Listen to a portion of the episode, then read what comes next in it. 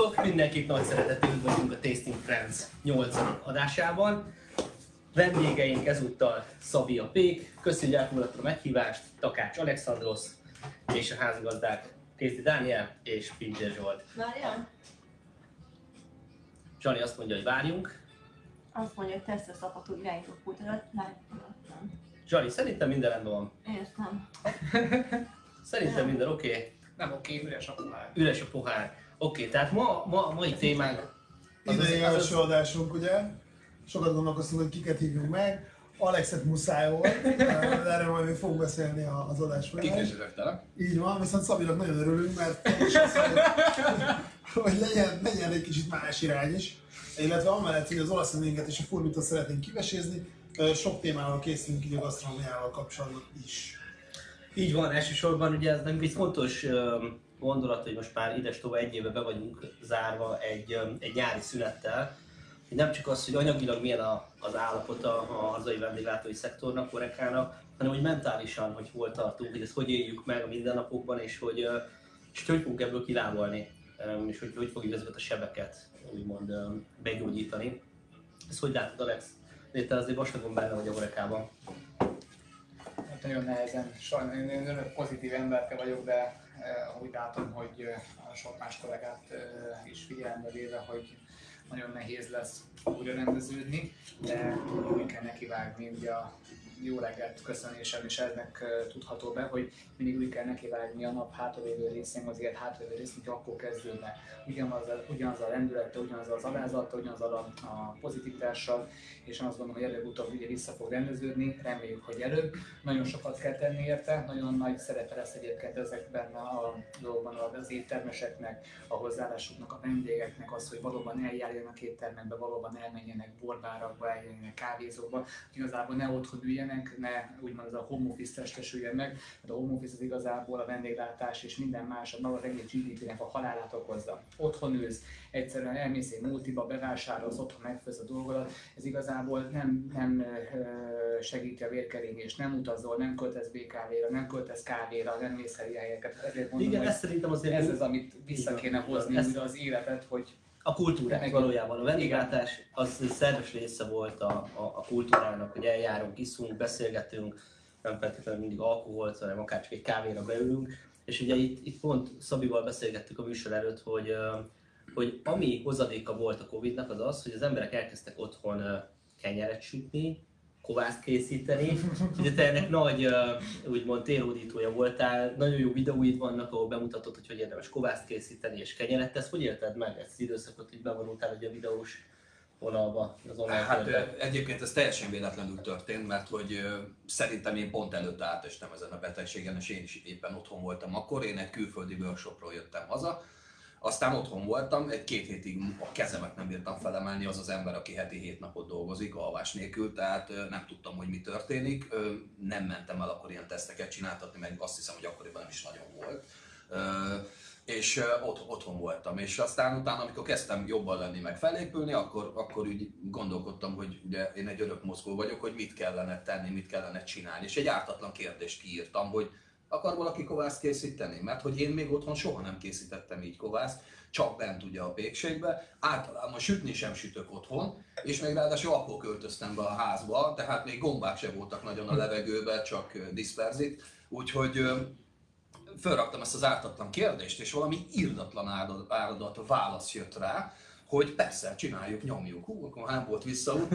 Kicsit meg is voltam ijedve, ez nyilván látszódik a videókban is, hogy, hogy azért ilyen nagyon amatőr módon tudod először egy kis telefonnal, aztán mire rájöttünk arra, hogy igaziból a kutya nem hall engem, hiszen mindig lisztes a mikrofonja a telefonomnak. Ekkor átváltottunk egy tabletre, akkor valaki beírt pár adás után hülye fordíts már el, akkor már sokkal nagyobb volt a képernyő, úgyhogy igaziból ez így indult, és én is bevallom őszintén, ilyen, ilyen, ilyen gyermeki csodával vártam, hogy megnő ez a kovász, élet lesz ez a kovász, lesz, lehet-e majd használni, vagy nem. És valami elképesztő jó volt az, hogy, hogy a kilencedik napon ebből megszületett egy kenyér. És az volt a gyönyörű, hogy ez mindenkinek megszületett az országban. Szóval végig kézenfogva mentünk és csináltuk az egészet, gyönyörű volt. Ez, ez tényleg, ha van ennek a, ennek a csúnya dolognak a világon ilyen szép időszaka, ez egy számomra nagyon szép időszak volt. Mindeközben be volt az Igen, de elmúlt erre, az étterem. erre de- mondták, hogy délután, ahol hallatszott erős püfő, és ott lehetett tudni, hogy éppen Szabi videó. Oké, okay, um, ugye olasz tűzning az egyik fő témánk. Nekem az olasz tűzning beakadás az kb. 2004 óta van, talán akkor így egyetemre jártam még, és elkezdtem komolyabban érdeklődni a borok iránt, és megkóstoltam egy 2002-es Tamás Pince olasz tűzlinget csopakról. Ugye az Ervi, Ervivel akkor nagyon jó barátságot ápoltam, és nagyon szeret, megszerettem ezt a fajtát. Nem is kóstoltam még előtte ilyen, ilyen típusú olasz tűzlinget, ami hosszan fahódóban érlelődött, nagyon vaskos, gyümölcsös, vastag, érlelt bor volt, és, és utána elkezdtem keresni tudatosan az olasz rizlinget, aztán jutottunk odáig, hogy 8 éve, mikor a Szendrát pincénél dolgoztam, akkor szerveztük először a járdékkal közösen az olasz rizling szerintünket, akkor ez 8 éven keresztül ment az idejében, az első, hogy Ezt én sem nem- ki, ugye? Ezt nem kerül. Igazából ez egy, ez egy, ez egy közös ilyen műhely munka volt. A Jászdi Pistának volt hosszú évre visszamenőleg az olasz rizling szerintünk nevezetű szakmai műhelye, ahol borászokat hívott el, és ők ott, ott kóstolgattak borokat házon belül, de ez nem volt kinyitva a nagy közönség felé, és akkor volt egy lehetőség az akkori turisztikai ügynökség szezonon kívüli szezon meghosszabbítására lehetett pályázni rendezvényen, és akkor megpályáztuk ezt, nyertük egy kis pénzt, és akkor két rendezvényt hoztunk létre ebből, az egyik mm, az elhalt, de az olasz rizling szerintünk a mai napig meg, megmaradt, úgyhogy elég, elég vaskosan kivettem a részemet ebből. Nagyon komoly anyag volt a száke is. Igen, az olasz Azt Disney- Mindig lementem direkt egyébként ezekre a rendezvényekre. Igen, az olasz rizling szerintünk az mindig egy ilyen, ilyen tök jó momentuma volt a januárnak, hogy akkor más rendezvények nagyon nem voltak. És az elején ugye még mindig szar a szél az olasz rizling, tehát mindenki hozott valamit, de nem volt egy olyan egységes kép. És az elmúlt 8 évben rengeteg minden alakult az olasz rizlingben.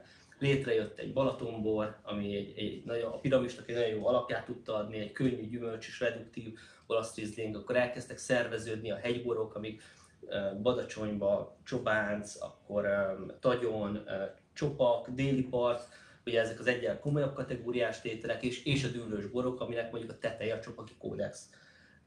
Kódexen belül ugye dűlős borok voltak, és így nagyon jó volt ez az egészet testközelből végigfigyelni, hogy egy fajta az egyszerű fröccsbor kategóriából hogy lesz úgymond egy ilyen országimage része, bár sokan megkiabálnának ezzel, hogy azt mondják, az orosz Rieslinggel nem jutottunk el nagyon külföldre, bár azt kell, hogy mondjam, hogy mind a Jásdék, mind a, a Szendonát, Kovács Tomiék, sok külföldi Michelin csillagos étterembe bejuttatták a dühös tételeket, ami óriási nagy siker, de hát nyilván, hogyha külföldön valakinek, az, valaki az el- emlegeti, sajnos a Gresevinát mondja, hiszen a Gresevinával a horvátok készítik a legnagyobb mennyiséget olasz Rieslingből, ugye itt mi mennyiségben nem tudjuk őket utolérni, és nagyon komoly márkaépítésbe kezdtek az években, ugye ezt kellene valahogy utolérnünk, de mennyiségben sose fogjuk tudni. De egyszerűen is száz a vége, az első tétel az egy, az egy kék, kék ajtópincészettől érkezik, méghozzá egy 2018-as olasz Riesling, és ennek röviden a sztoria az annyi, hogy két éve körülbelül megismerkedtem egy nagyon szimpatikus, jó nagy darab úriemberrel, egy, egy olasz Riesling kóstolón, aki belém kötött és mindenféle fura kérdést tett fel a fajtáról, így véltem felfedezni, hogy némi- két betesünk belé Hát igen, igen. nem lennél itt. igen, így van, így van, tehát akkor nem lennék itt. És láttam, hogy ért, ért a figura a borhoz, aztán elkezdett hozzánk is járni ide a borbárba. Ezt meg tudom erősíteni, ilyet voltam, tőlem rendelt borokat régen. Igen, igen. Még, Elkezdett, még az elején járt. tör, törzs vendégé van zsátnálunk, aztán egyszer csak behozott egy bort, aztán még egyet, aztán legutóbb kóstoltuk a kékfrankosát, és nagyon tisztességes borai vannak a Mikinek. A, Ő volt birkózó volt? de, de birkozó volt. Tegnap kaptam ezt a bort a közterestől. A, a Le- Lestár Zsolt. Így van. Ja, ja. Mert ő meg, bará, ők meg ismerősök barátok. Én meg a Lestár Zsoltot ismerem, szóval így összeér minden. És mondta, hogy te is Azért néztem meg most a cikkét. Te vagy az alfa és az omega. Viszont mindenkit biztatnék arra, hogy kérdezzetek. Tehát, hogyha bármilyen kérdés felmerül, ö, hármunktól nyugodtan lehet kérdezni. Van valaki, akitől nem, nem lenne jó, kérdeznétek, de úgy tegyetek fel Ezt kérdéseket. mondod ebben az enszín figurával. Mert, mert várjuk a kérdéseket akár a, a, a Facebook linken, ugye, akár direktben hozzánk küldni kérdezzetek. Szerintem is nagyon szép egyébként ez a bor. Az olasz ízlinnál mindig az a kérdés számomra, hogy mi a teteje. Tehát ez, ez most érdekes, nem valószínűleg ezt a, a borászok is csak elképzelik, hogy, hogy hol áll most az olasz hogy én szerintem nagyon sokat fejlődött, azzal, hogy a balatoni turizmus meg vendéglátás ennyire beerősödött az elmúlt 5-10 évben, ez nagyon vitte is magával az olasz ízlinget, ez egy nagyon komoly előny szerintem de ott van már, ezt elérte, de hogy még mit lehet elérni az olasz ízlingvel, ez a nagy kérdés. Ugye van, aki azt mondja, hogy nagyjából ez már a csúcs, van, aki meg azt mondja, hogy nem, abszolút lehet sokkal drágább, magasabb minőségű olasz csinálni. Én sokkal jobban örülnék, hogyha lenne egy nagyon megbízható középszint. Nem az a lényeg szerintem, hogy lesz nekem még 50 ezer forintos olasz de van, aki viszont azt keresi, hogy a nagy fehér bor. Tehát, hogy abba, hogy állunk, ez szerintem nagyon nehéz megítélni. Hát nézd, őszintén leszek, én, én most tavaly véletlenül uh, megbontottam egy 2014-es Zuzmara elnevezésű olasz a Fekete Zsoltról, ő egy kódex termelő amúgy, egy picike kis uh, hú, közben érkeznek Szabi finomságai, hozott nekünk pár dolgot, mesél róla, hogy mit. Hol? Um, én, és uh, azt kell mondani, hogy egy új dimenzió nyílt számomra olasz Tehát uh, még pár palack van itt a borbában, különben elképesztő minőséget tudok mutatni, és ugye a, a, ugye a figuráiknak a kövese nem teljesen olasz Riesling, de abban is jól tudom, azért jócskában olasz Riesling, az is egy ilyen új dimenziót nyitott meg számomra a borok kategóriájában, és akkor néha-néha van egy-egy, egy-egy olyan tétel, ami tényleg kimagasló, akár egy síralomvágó, akár egy, akár egy, egy, egy sápránkert, vagy egy, egy sóskút, és akkor még, még sorol, az biztos fel tudna sorolni jó pár olyan olasz tízlinget, amit ő is lát a hurakában. Szerintem azért, ezek se kutyák, amiket mondtál. Szerintem azért van, van bőven, és de úgy látom még mindig, hogy annyira kevés készül ezekből, tehát pár ezer palack, hogy itthon az olasz tízling rajongók ezeket megisszák. Például egy jó példa, hogy Dani a, ugye a Kávária pincével, amikor rengeteg rendezvénye volt régebben, és mindegyikre próbáltam is részt venni, a te nagy károdra meg szomorúságodra, viszont olasz izénből soha nem tartottál tudtommal, hogy lett volna egy ilyen tematikus olasz izén kóstoló. Nem, tematikus. Mondjuk miért nem? Ezt nagyon sokat össze lehetne gyűjteni, és hogy mégsem volt igazából. Alapvetően ez szerintem egy olyan véletlen, hogy tematikával engedjük, nem csak tematikus kóstolókat tartunk, és igazából nem, tehát hogy szerintem kevés olyan termelő van, esetleg Balaton néhány, aki mondjuk sokféle olasz tud egymás mellett bemutatni. Voltak azért olasz mert most akár hogyha a legutóbbi Levi köstot megnézzük, azért neki is van 3-4 fél olasz Major Levinek, de talán, talán kevesebb az, hogy valaki eljön, és akkor mutat, nem tudom, 5-6-8 féle olasz te, te például szabad, nem tudom, hogy olasz ízlinget ittál, kóstoltál-e már, hallottál már róla? Természetesen ittam, de már az ajtóban megbeszéltük, hogy ugye én engem gyakorlatilag azért hívtatok el, hogy hozza a kenyeret. Mert ugye én elmondtam, hogy még nem vagyok annyira idős, hogy értsek a borhoz okoskodni meg nem akarok, mint te, de, de természetesen kóstoltam, sőt ez nálunk is egyébként Ábrám-hegyen van nyaralunk, és még gyerekkorunkban készítettek a, a, a, a szülők, meg a nagyszülők, akkor még csak egy-egy kortyot engedtek meg kóstolni belőle, de, de egyébként egy rettentő jól fogyasztható, nagyon-nagyon szuper kis forocska fajta. Én, én maximálisan meg vele elégedve. Mi csopakon mindig azt szoktuk mondani, amikor ott dolgoztam, hogy az olasz egy kicsit a gasztronómiának és az origója, hogy így, így nagyon sok mindenhez passzol, mert nem annyira karakteres se jobbra, se balra, hogy elvinné az illatokat, ízeket, és hogy nagyon sok ételhez, akár kenyérhez, sajthoz nagyon jól hozzáilleszthető. Tudom mondom? Pontosan ezért hoztam ezt a sima egyszerű kenyeret, tudod, amiben gyakorlatilag semmilyen plusz íz nincsen beletéve. Úgyhogy szerintem teljesen jól harmonizál vele. Nézzük meg egyébként, mert kíváncsi voltam, hogy most volt régen egy másfél-két éve, nem tudom, hogy azt nézted, de amikor felvetették, hogy, és aki tette fel a kérdés, Dudás Gábor tette fel a kérdés, hogy készített otthon kenyeret, kovászos kenyeret, és hogy milyen bor illik hozzá, ez volt a kérdés. És jöttek uh, válaszok rá, tényleg Szomeréktől, Brazsovszkitól kezdve nagyon sokan, valaki azt mondta, hogy édes bor, valaki azt mondta, hogy a sós bor, valaki azt mondta, hogy tényleg az a, inkább a fiatalos, könnyed vonal, tehát tényleg szertágazó volt a válaszok hada. Én azt én mondom vagyok, hogy a harmadik borunk lesz majd hozzá jó, ami picit érett is, sós is, van hozzá test, de ezt majd vizsgáljuk meg, hogy milyen mindegyikkel akár. Köszönöm szépen, Dani.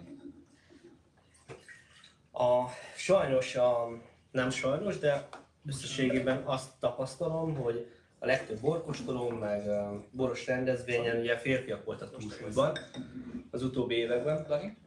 És hála Istennek egyre többször előfordul az, hogy előtérbe kerülnek a hölgyek is, és azért azt el kell, hogy mondjam, hogy minden borászat, minden sikeres borászat ott van egy hölgy valahol.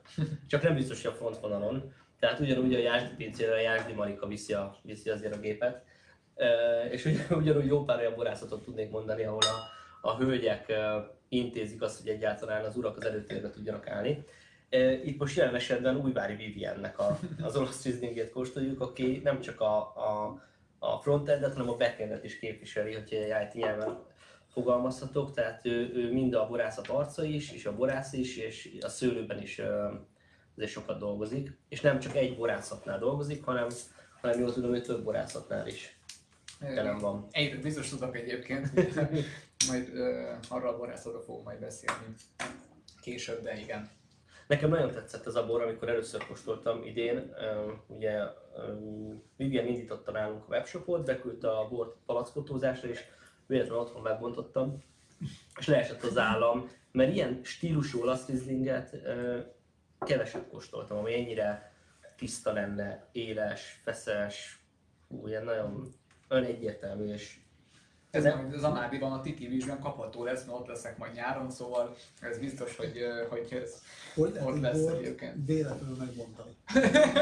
Már olyan van, hogy benyúlok a hűtőbe, és kiesik egy joghurt, azt kinyílik, azt már megeszem, vagy ilyesmi, de hogy Ugye a, a, mi ennek a technikája, csak Az tanuljunk. Az úgy néz ki, hogy, hogy a Tündi mondja, hogy akkor valamit vegyek ki a hűtőből, és uh, véletlenül félrenyúlok, mert beszélgetünk, és, és nem figyelek, és ki- nyúlok egy borhoz, és már bontom meg, mert ugye nem vagyunk nyitva, tehát most ez a, ez a mozdulat, ez most már így elmarad, és akkor néha otthon kell gyakorolni, hogy, hogy benne maradjon a Csak a véletlenül megcsináltam. Véletlenül, véletlenül megbontottam, és akkor Akkor megkóstoltam. véletlenül igazat. Nekem picit, picit visszafogott az illatod, de ez lehet, hogy ez is van picit talán hideg. Ide. Még egy Viszont picit neki. Ízben nagyon komplex, tehát hogy nagyon, nagyon hosszan tart, nagyon szép olasz az én szerintem, és nagyon érett. Pár száz palack készül belőle egyébként. Pár ezer alatti. Igen, és ahhoz képest, hogy 19-es azért, ennek már bőven van még ideje. Tehát lehet, hogy túl fiatalon bontogatjuk ezt. Ez szerintem nagyon, nagyon formálva most. Igen. Szabi, egy olyan kérdésem lenne, hogy beszéltünk itt róla, hogy te dolgoztál külföldön, vagy tanultál külföldön. Szerintem ezt egy picit érdemes így a borral összehasonlítani, mert egyre több fiatal magyar borász jut ki külföldre tanulmányútra, és úgy érzem, hogy ez, ezért ez sokat számít. Hogy e- ennek neked mennyi hozománya volt, vagy mert azért az látszik szerintem itt, hogy ez a pék kultúra, én nem értek hozzá, de amit látok, az úgy kimaradt egy elég nagy időszak. És akik most elkezdtétek, és tényleg az a nem tudom, 10-20 ember, aki óriási eredményeket ér el, és nemzetközi szinten is nagyon minőségi cuccokat, hogy mennyi köze van ahhoz, amit külföldön tanultál, vagy ez, ez hogy néz ki? Lehet-e itthon ezt tanulni? Tehát el tudtál volna menni a valakihez, akitől ezt megtanulod, vagy muszáj külföldre menni? Hát most már lehet itthon tanulni egyébként sok embertől, sőt ugye a világháló keresztül már elképesztően sok információ került róla, és, és tényleg jó videók, leírások, csoportok létesültek rá. Nekünk még tényleg ki kellett menni egyébként külföldre.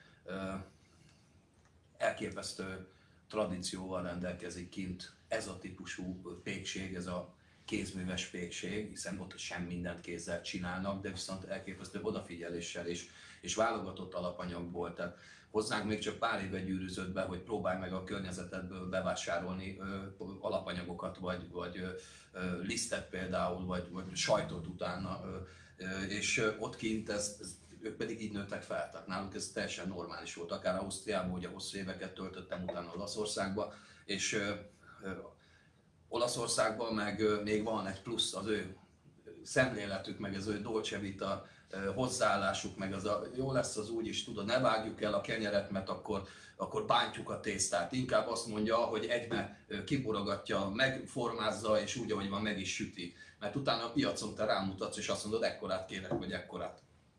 Neki teljesen mindegy, hiszen le fogja mérni, és ki fogja neked az utolsó grammig fizetni a kenyeredet, de teljesen felülírja a minőség ezt a dolgot. Ugye nálunk is szeletelgetett fél kilós, egy kilós, két kilós, ott, ott nincs ilyen. És annyi, annyira szépen bánnak ott a dolgokkal, ott, ott tanítottak meg ilyen új beggyel dolgozni, hogy azt hiszed, hogy rohanok és nagyon gyorsan dolgozok, de miközben rettentő finoman nyúlok hozzá a tésztához. Na ezt nagyon nehéz egyébként tanítani, ezt korábban itthon nem nagyon ö, tapasztalhattad végségekben, hiszen nem ezzel a technológiával készült. Ugye ez a kovászos vonal, ez közel 30 évre kiesett itt a, a, a játékból. Ugye felgyorsult a világ, felgyorsult az ipar, felgyorsult minden, és fel kell legyorsítani a termelést is. Aztán most, hogy szépen visszagyűrűzik, napi szinten nyílnak gyakorlatilag az országban ilyen picike kis pékségek, akik szívvel lélekkel próbálják ezt csinálni. De óriási nagy hatással volt rám külföld, ugye a mai napig járok vissza tanulni, mert ez a szakma pontosan az a szakma, amit életed végéig kell tanulni, úgyhogy kimegyek, megszerzem a tudást, bejövök, legyakorolom, kipróbálom, megnézem, hogy a magyar gyomornak mi a jó, egy kicsit átalakítom, egy picit magyarosítom, aztán utána még itthon megpróbálok erről, hogy átadni ebből valamit ugye az emberkéknek, és főleg a kollégáimnak, hogy próbálják meg ők is ezt az életérzést, ezt a pozitív hozzáállást átvenni, mert nem hiszitek el, de hogyha ha jókedvel, pozitívan készítetek kenyeret, vagy kakaócsigát, vagy kiflit, az tényleg jó. Az tényleg jó lesz. Abban a pillanatban, ha baj van, ez meglátszódik egyébként a termékeden is. Nagyon fontos. Én szerintem pontosan így van, ugye kicsit a borászatban is, hogy, hogy ezt, ezt szívvel, lélekkel kell csinálni. És ha, ha nézzük a, az összes ilyen szakmát, ahol, ahol előállítunk valamit, ugye egyre, egyre erősebb ez a, ez a minőségvonal. Ugye erről beszéltünk a legelején, hogy ez a rossz pandémiás időszak, én szerintem ezen segített, hogy felismerték az emberek azt, hogy a minőségi étel, és én ebben bízok az újranyitásnál, hogy meg fogják keresni azt a minőségi ételt, azt a minőségi kiszolgálást, azt a minőségi mindent. Remélem, hogy így fog Főleg történni. hodni alapanyagokkal ráadásul, hogy Nyilván. kell nekem még az Nyilván, ilyen... nyilván, az is egy szívügyünk persze, hiszen itt az asztalon, amit láttok, ugye ezek is van, ugye saját készítésű kenyér.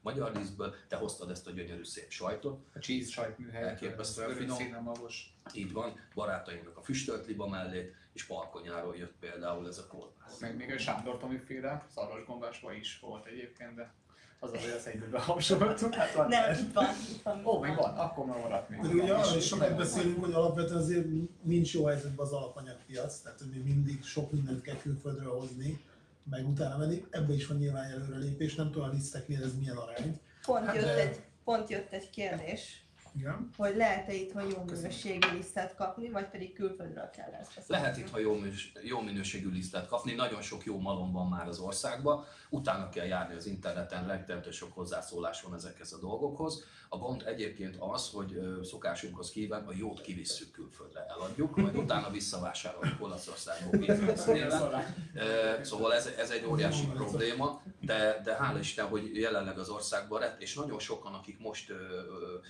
kezdték el egyébként itt a mezőgazdaságban tevékenykedni, rettentő jó dolgok vannak, hogy hogy csoda rozsliszt van az országban. A magyar búza az világhírű búza, tehát van itthon jó liszt, tényleg hozzá lehet jutni jó liszthez. Nálatok van olyan jellegű műhely munka, mint például a olasz Rizlingnél van az olasz Rizling szerintünk, ahol összeülnek a borászok, megbeszélik a nagybanit, vagy mondjuk a furmit február, hogy, hogy ti összeültök a Józsékkal, és akkor meg- megbeszélitek, hogy Hogyne, csináltunk egy ilyen társulást, egy, ö, ez a pékek, ilyen kovászos kenyeres társulást, és sajnos tavaly össze-vissza, hiszem, hogy kétszer tudtunk találkozni és összeülni, telefonon és tartjuk a kapcsolatot, személyesen ugye kevesebbet találkoztunk, de igen, tehát összeülünk és beszélünk arról, hogy kipróbáltad ezt, kipróbáltad azt, hogy működik ez, jó volt, milyen eredményeid vannak vele, tehát maximálisan megosztjuk egymás közt ezeket a tapasztalatokat.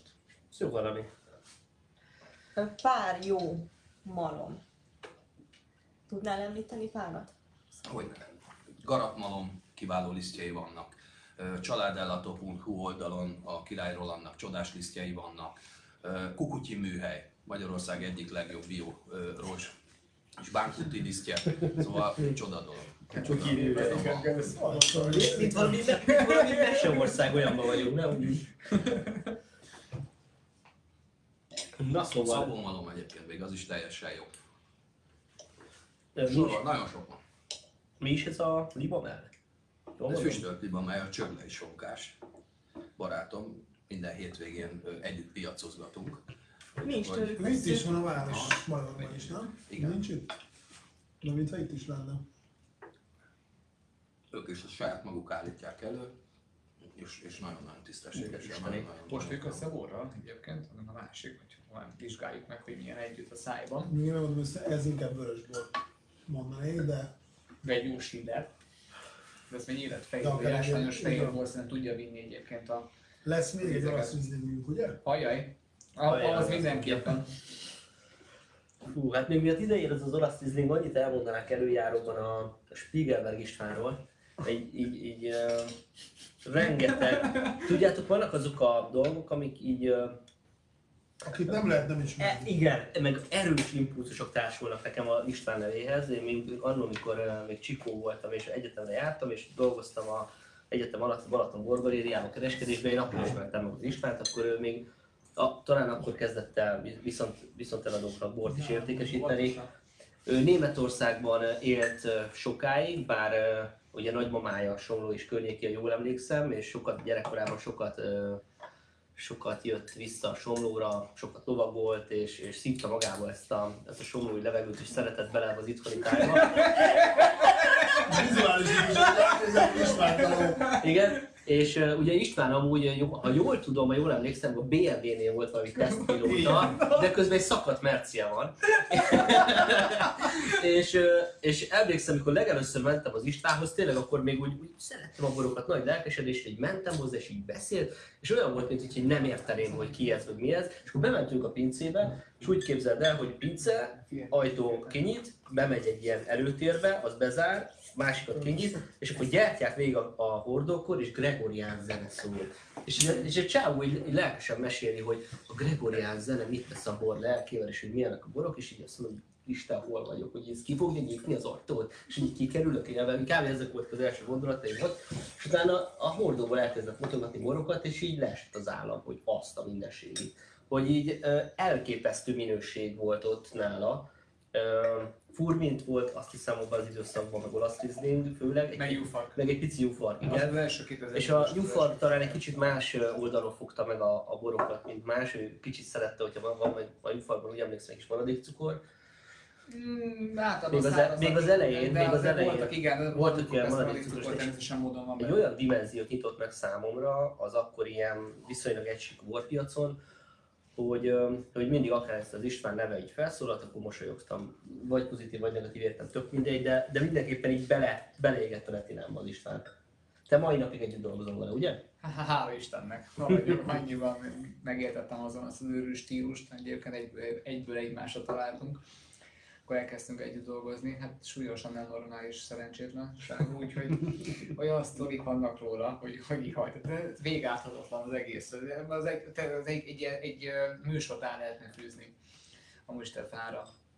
Hát, de itt van, folyékony formájában, és beszéljen a bor igazából. Kaptunk egy olyan kérdést, hogy mi alapján válogatjuk ki a borokat. Ez tulajdonképpen általában a Zsolta meg az én kompetenciám, előre meg szoktuk beszélni. Nyilván a Zsani elég sokat segít. Mond- Mondjuk úgy, hogy a Zs- a Zsani, a, ugye itt is egy, egy nő van a háttérben. Az agy. Így van, így van, majd Zsolit is megmutatjuk valamelyik adásban részletesen nektek. Ez nem valaci el. Szóval a lényeg, hogy ezeket a borokat kiválasztjuk, általában a témákhoz igazítjuk nyilván, ezért van a három rasszizm és három furmin, illetve a vendégeinkhez, tehát most a Alex borvonalát is bevettük picit ebbe a témába.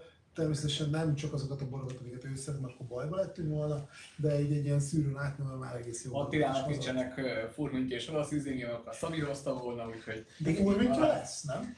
Azt nem, nem arra volt szó, hogy lesz neki két furmintja? frankosa lesz most. Azt tudom. Mm, Jó. igen, vannak tervek. Na szóval még miatt tovább lépnénk Istvánról. Ő hosszan érleli a borokat, tehát ezek nem azok a könnyű, egyszerű, gyümölcsös borok. Itt látszik is, most ezt nehéz átadni, de borzasztóan sűrű a bor, alig mozog a pohárban, végtelen illat, nagyon mély, vad az egész történet, nagyon hosszú a lecsengése, elképesztően tudom, hogy szakmában nehéz ilyet mondani, de ásványosság, sóság, komplexitás, Viszonylag komplex. Komplex történet, és olasz rizlingben ez a dimenzió szerintem nagyon, nagyon szép. Ezt érdemes megnézem, hogy a kenyérre, én mindig az érett bor pártján álltam, hogyha, hogyha egy kovászos, kovászott kenyérről volt szó, sóság, testesség, roppanóság igazából, én azt gondolom, hogy, hogy egy érett bor, aminek van még mindig savszerkezete, akár egy lengei tokajból, például a mi közös kedvencünk, de mondjuk egy esetben a Spiegelberg szerintem nagyon jól párosul hozzá, és most próbáltam komplexen összetenni egyébként, ugye, és füstölt íz, egy kis sóság, egy kis szarvasgomba, egy kis sajt, és szerintem nagyon jól harmonizálnak az ízek, de ez én véleményem, postátok össze. Az Istvánnak a borai amúgy szerintem nagy részben nem Magyarországon kerülnek értékesítésre, hanem külföldön. Bár tudom, hogy küzdesz a téren, de hogy ö, Istvánnak nagyon jó kapcsolatai vannak, és úgy tudom, hogy amíg még lehetett, nagy nevű éttermekbe, Európába és Amerikába is mentek a Igen, a világ száz legjobb borásza közé válogatták be Amerikában egy, egy szakújságban 2014-ben, a 2010-es Jufarkja például a világ száz legjobb borra közé is bekerült mellette. Vagy spekült. Igen, ez egy óriási nagy Igen. szó. Wine Spirit, Wine Spirit volt. Biztos? Lehet. Úgy emlékszem, hogy igen. A magyar borvilágon belül gyakran felmerül egy olyan kérdés, hogy azok-e jó borok, amiket sokáig el lehet tartani. Hogy ez a jó bornak egy mértékegysége, hogy meddig lehet eltartani. Én ezzel nem feltétlenül értek egyet, mert szerintem abban a pillanatban kell egy bort megnézni. Tehát, hogyha egy két éves bor szuper jó, akkor nekem mindegy, hogy ez most miért két és miért nem tíz. De ettől függetlenül nyilván a fogyasztóknak azért az egy biztonságot ad, illetve aki tesz el mondjuk borokat jelölésre, amit sokáig el lehet tenni. Na most ilyen 9 éves olasz üzlinget szerintem nagyon-nagyon keveset lehet kóstolni. Ez nyilván az Istvánnak is köszönhető, illetve szerintem azért Somló miatt is így van, tehát azért Somló az, az élelhetést azt nagyon megnöveli. Ez Borszon az abszolút bizonyítja, mert hogy ez nem hogy öregszik, hanem szerintem még bőven van benne legalább 4-5 év. És mi az, ami, Csúcsformában. és mi az, ami eltartja a borokat főleg? Mik azok a, a paraméterek? És azért ki akarok lyukadni valamire, Dani, hogy mondják két olyan dolgot, ami eltart egy bort, úgymond hosszú távon, általában. Sav, alkohol, cukor, Igen, nyilván és, és a, savra, a savra akartam kiukadni, hogy itt a sav analitikailag borzasztó alacsony. Nem közelíti meg egy, egy, egy homokos termőterületnek a, a, az átlag ö, savszerkezetés sem.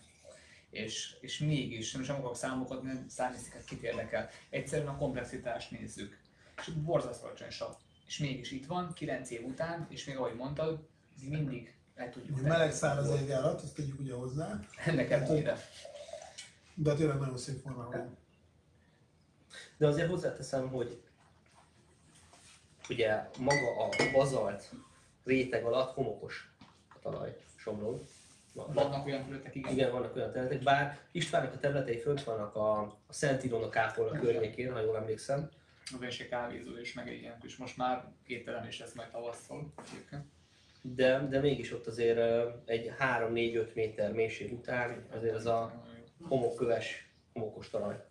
Hát igen, de igaz, igaz, inkább, inkább, inkább, inkább, vulkanikus talaj az, az dominál, tehát azért itt A a, felszínen, nem? ilyen, itt a homokot azért nem illendő meg említeni, mert szerintem azért nem helytálló, inkább a vulkanikus talajról az, az, az, az magasan az vezet egyébként Nyilván, a, nyilván. a, a, a Spigi boly ö, borainál, úgyhogy az, az, az teljes mértékben felismerhető. De hát azért is választottuk ezt, amúgy Szabival beszélgettünk, milyen bort ugye hozzunk, és uh, ugye uh, mondtad, hogy, hogy akkor találkoztál egy általam kedvelt uh, szomoré borászszor, akkor olyan megtetszett az a hosszan élelhetőség, meg minden, és akkor ugye így, így maradtunk abba, hogy akkor hát ha már olasz Riesling vagy furmint, akkor maradjunk uh, Spigi Boynál. Összességében akkor a, még mielőtt tovább lépünk a furmin témára. És Ö, ö, Igen? Miki írja, hogy bazalt, magas kálium, magasabb pH. Ezek az eltartatóságra gondolom. Értjük, oké. Okay. Miki. Miki. Valamint még mielőtt a fulmintokra áttérünk, érkezett egy olyan kérdés, hogy kóstoltatok már fémdobozba töltött bort külföldről, vagy akár itthonról. Mi a tapasztalat? És itt ebben nem a, igen, itt Tehát mind a nem a fröccs és a Igen. habzóbort érti, hanem a csendes bort. Igen. Én egy-két alapbort kóstoltam franciákat, nem, nem volt semmi más íze, tehát nem, nem éreztem azt, hogy ettől máshogy fejlődne a bor. Mondjuk azok nagyon egyszerű borok voltak, azt azért hozzáteszem, tehát nem, nem komoly borok. Én nem hiszem, hogy technológiailag egyébként óriási különbség lenne, nyilván azt a fajta oxidációt, amit mondjuk egy parakodugó megad, az nem fogja soha megadni neki. Viszont frissen tartja a bort, és ez egy jó technológia lehet. Nem kéne Különben, vele. különben először ugye jött, jött ez a Mad Bubbles történet, ami, amit ugye jól, jól kiveséztünk annó még, és ugye abban maradtunk, hogy alapvetően ezzel nincsen probléma, hiszen ez nyitja az ollót olyanok felé is, nyitja a, az ollót, akik alapvetően nem biztos, hogy lemennének egy, egy üvegbort a polcról, de szívesen megínálnak egy jó fröccsöt. Bemennek a a- megveszik, Így van, így van. Tehát úgy gondoltuk, abban maradtunk annól, hogy, ezt most kimondhatom közöttünk, hogy ezzel a termékkel nem volt probléma, egyetlen egy dolog volt az, hogy a, a MÁD nem, márkanévot bekerülünk, de összességében a, akik nem ilyen hardcore borkedvelők, azok lehet nem is tudják, hogy ez mit jelent. E, és amúgy, hogyha egy ilyen terméket valaki piacra dobna, tehát egy dobozos bort, én nem tartom ezt öröktől valónak. Úgy gondolom, csak árértékarányban kell megnézni azt, hogy mit tud a bor, milyen piacra kommunikál, hogy működik. Um, igen, ezt, ezt beszéltük a héten pont egy termelővel, uh, egyeztettem, hogy, hogy ezt piacra fogja hozni, és uh, Én kíváncsian várom. Ugye most egész nagy divat van az ilyen csomagolásmentes boltnak, ahol bemész, megveszed a joghurtot, a, pont a bentéri üzletet, nem messze van egy ilyen. Hogyha Hát nem, plusz az enyém is félig ilyen, tehát ott is ugye vásárolhatsz olívaolaja, amit kimérünk, pont ez a csomagolás irány. Nem minden, de van már részlet.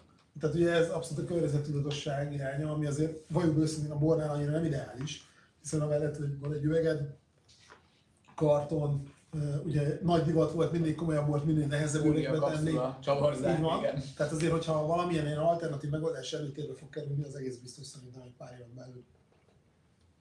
Figyelni kell ugye az eltarthatóságra lehetőség, hogy milyen típusú borok kerülnek. Van. Tehát valóban hiszem a friss boroknak van inkább ennek realitása. Abszolút. De azért, ha megnézed, mondjuk szerintem nincs erről statisztika, amit ismernék, de mondjuk a magyar piacon a borok 60-70%-a az friss borként megy el. Tehát amit vesznek rozét, könnyű fehér borokat, olcsó borokat, az És a, Igen, bag, igen, és a sajnos bag boxról nem is beszéltünk, Hát. tehát külföldön nagy téma a bag box, mert megveszel 3 liter rozét kvázi, ami teljesen légmentesen van zárva, friss, egy grill partin. Most elővettem a Könnyűben telefon, nincs olyan egyébként probléma. pont ma k- küldte ö, bácsi Zoltán kedére, meg egyeki borász pont kollégánk is egyben, és egyik nagy vevője pont erre keresett rá, hogy hogy érdeklődik a rozé iránt, volt néha rozé iránt, viszont nem szeretne ennyi üveget elhasználni, és hogyan lehetne ezt megint boxba megvásárolni. Konkrétan mai levél. Igen, tehát ez, ez egyre inkább Ez előretér. felfogom. Nézzétek, mi a, itt viszonylag, hát amíg nyitva voltunk, viszonylag sok bort eladtunk magunkhoz képest, és iszonyat mennyiségű karton felhalmozódott. Nem tudjátok elképzelni, nem tudtuk hova rakni. Kellett külön kartonos kukákat rendelnünk, az, se, az is eltelt. Nem tudtuk hova pakolni már a kartont, és én már azon gondolkoztam, hogy azt beszélem meg a borászokkal, hogy valahogy csináljuk azt, hogy ne kartonba hozzák a bort, hozzák rekeszbe, és én visszaadom nekik, hogy el tudják-e mosni, de a legtöbb borászatnak nincs arra technológiai lehetősége, hogy elmossa a borok, az üvegeket, újrahasznosítsa, és ez nekem egy ilyen komoly lelki probléma volt, hogy, hogy, hogy ekkora sok mocskot tervelünk, és nem tudok erre mit tenni. És ez egy jó, jó lenne, hogy valahogy ezt előtérbe helyezni, de mégis itt egy, egy borvárba, a bag box az egy nagyon pejoratív dolog lenne, hogyha így, így elkezdenénk behozni. Nem tudom. Mint a Mint a boxot leraknál, az Igen, azt, az, ö, a dobozos sör ugye most Szóval ez, ez egy élmény. Igen. Pont ugyanolyan, mint a vendéglátás jelenleg mindenki házhoz szállít, de nem azt kapott. Tehát az étel az az, de ahhoz kell még az a személyzet, az a feeling, az a, az a, az a környezet, amitől hívjuk ezt vendéglátásnak, ez hiányzik. Szerintem vannak olyan dolgok, amiket nem lehet egyszerűen reprodukálni. Nem. Úgymond környezettudatos. Csak meddig bírja ezt a bolygót? Másnak Hát ma már landolt a. Marson egy ö, szonda, szóval mondjuk azt a pénzt erre is költettük volna, de igaziból éppen ma ereszkedett le.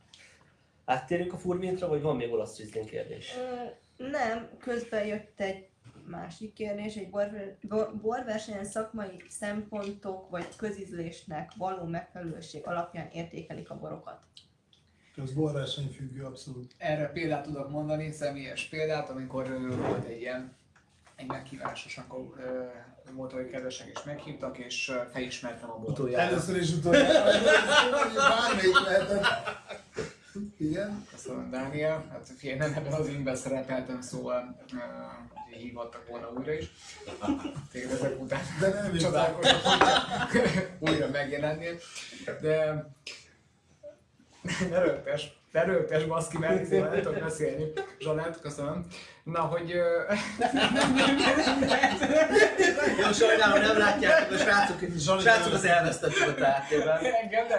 A, a, alapvetően, el. alapvetően a borverseny. Felismerték Mondhatok valami, utáni fognak sokan. A borversenyeknek úgy kéne működniük, hogy elképesztően objektivitás és szakmai profizmus alapján megkapunk egy bort, és szállunk rá egy kis időt, nem kettő percet, mondjuk legalább 4-5 percet egy borra. Erre nincs lehetőség egy borversenyen. És, a, és sok olyan vidéki borverseny van, hogy úgy történik, hogy megkapod a bort, és valaki a hátad mögött is fogja, hogy izé.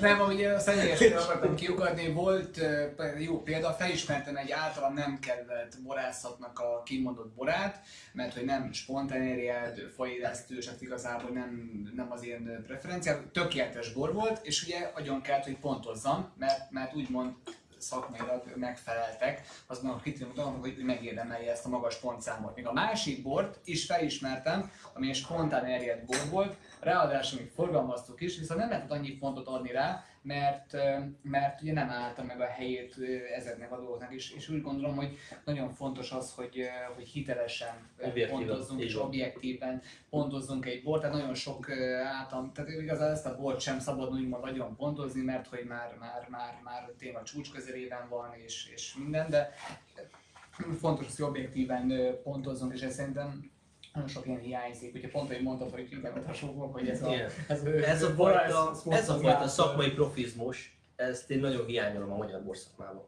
Tehát én úgy gondolom, hogy mindenkinek van véleménye, fociról, politikáról, kenyérről, lisztről, borról, Ez mondjuk baj, de nem baj. de, de nincs az a baj, ha van véleménye, csak az a baj, amikor nagyon keményen mondja ki a saját véleményét, úgyhogy ez nem megalapozott szakmai érvek, érvrendszeren alapul. Tehát úgy gondolom, hogy én amikor mondok egy véleményt, akkor alá tudom támasztani azt, hogy ez ezért és ezért van, és ez fontos szerintem. Egy vita alap. És szerintem a vita kultúra hiányzik alapvetően Magyarországon, amikor valaki kinyilatkoztat valamit, és az támadható, akkor az egy, ez egy vita pont. Akkor támadjuk meg az adott indoklással, a témára reagáljunk, ne az emberre. És ez szerintem egy fontos nekem, hogy ez, ez, ezt így én is tanulom, mert nyilván az érzelmek néha elvisznek, de fontos az, hogy ne az emberre reagáljunk, hanem mindig a témára és mindig objektíven. Vagy olyan embereket hívjunk meg, akik mondjuk, aki a leghangosabb de amúgy Dani akármennyire nem kedvellek, de hogy a szakmai alázatodat, meg tudásat, azt, azt, azt, azt, ennyire tartom, és hogy Dani például méltánytalanul keveset szerepel mind borkóstolókon, mind borbirátokon, pedig az egyik leghitelesebb és legjobb kóstoló, aki- akit én ismerek. Én bármikor kimerek állni, ő azt mondja egy borról, hogy ez olyan, és ez ennyit ér, és ezt, meg, ezt vegyem meg, akkor biztos, hogy meg fogom mondani teketória nélkül.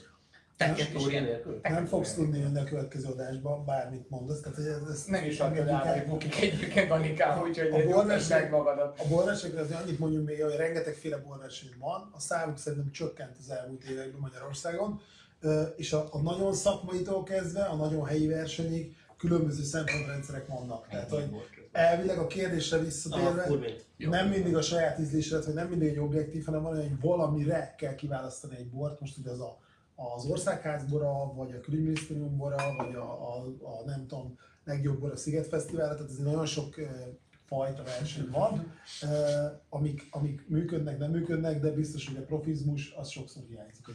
És amelyik boron van plesni, az még lehet jó bor, az fontos.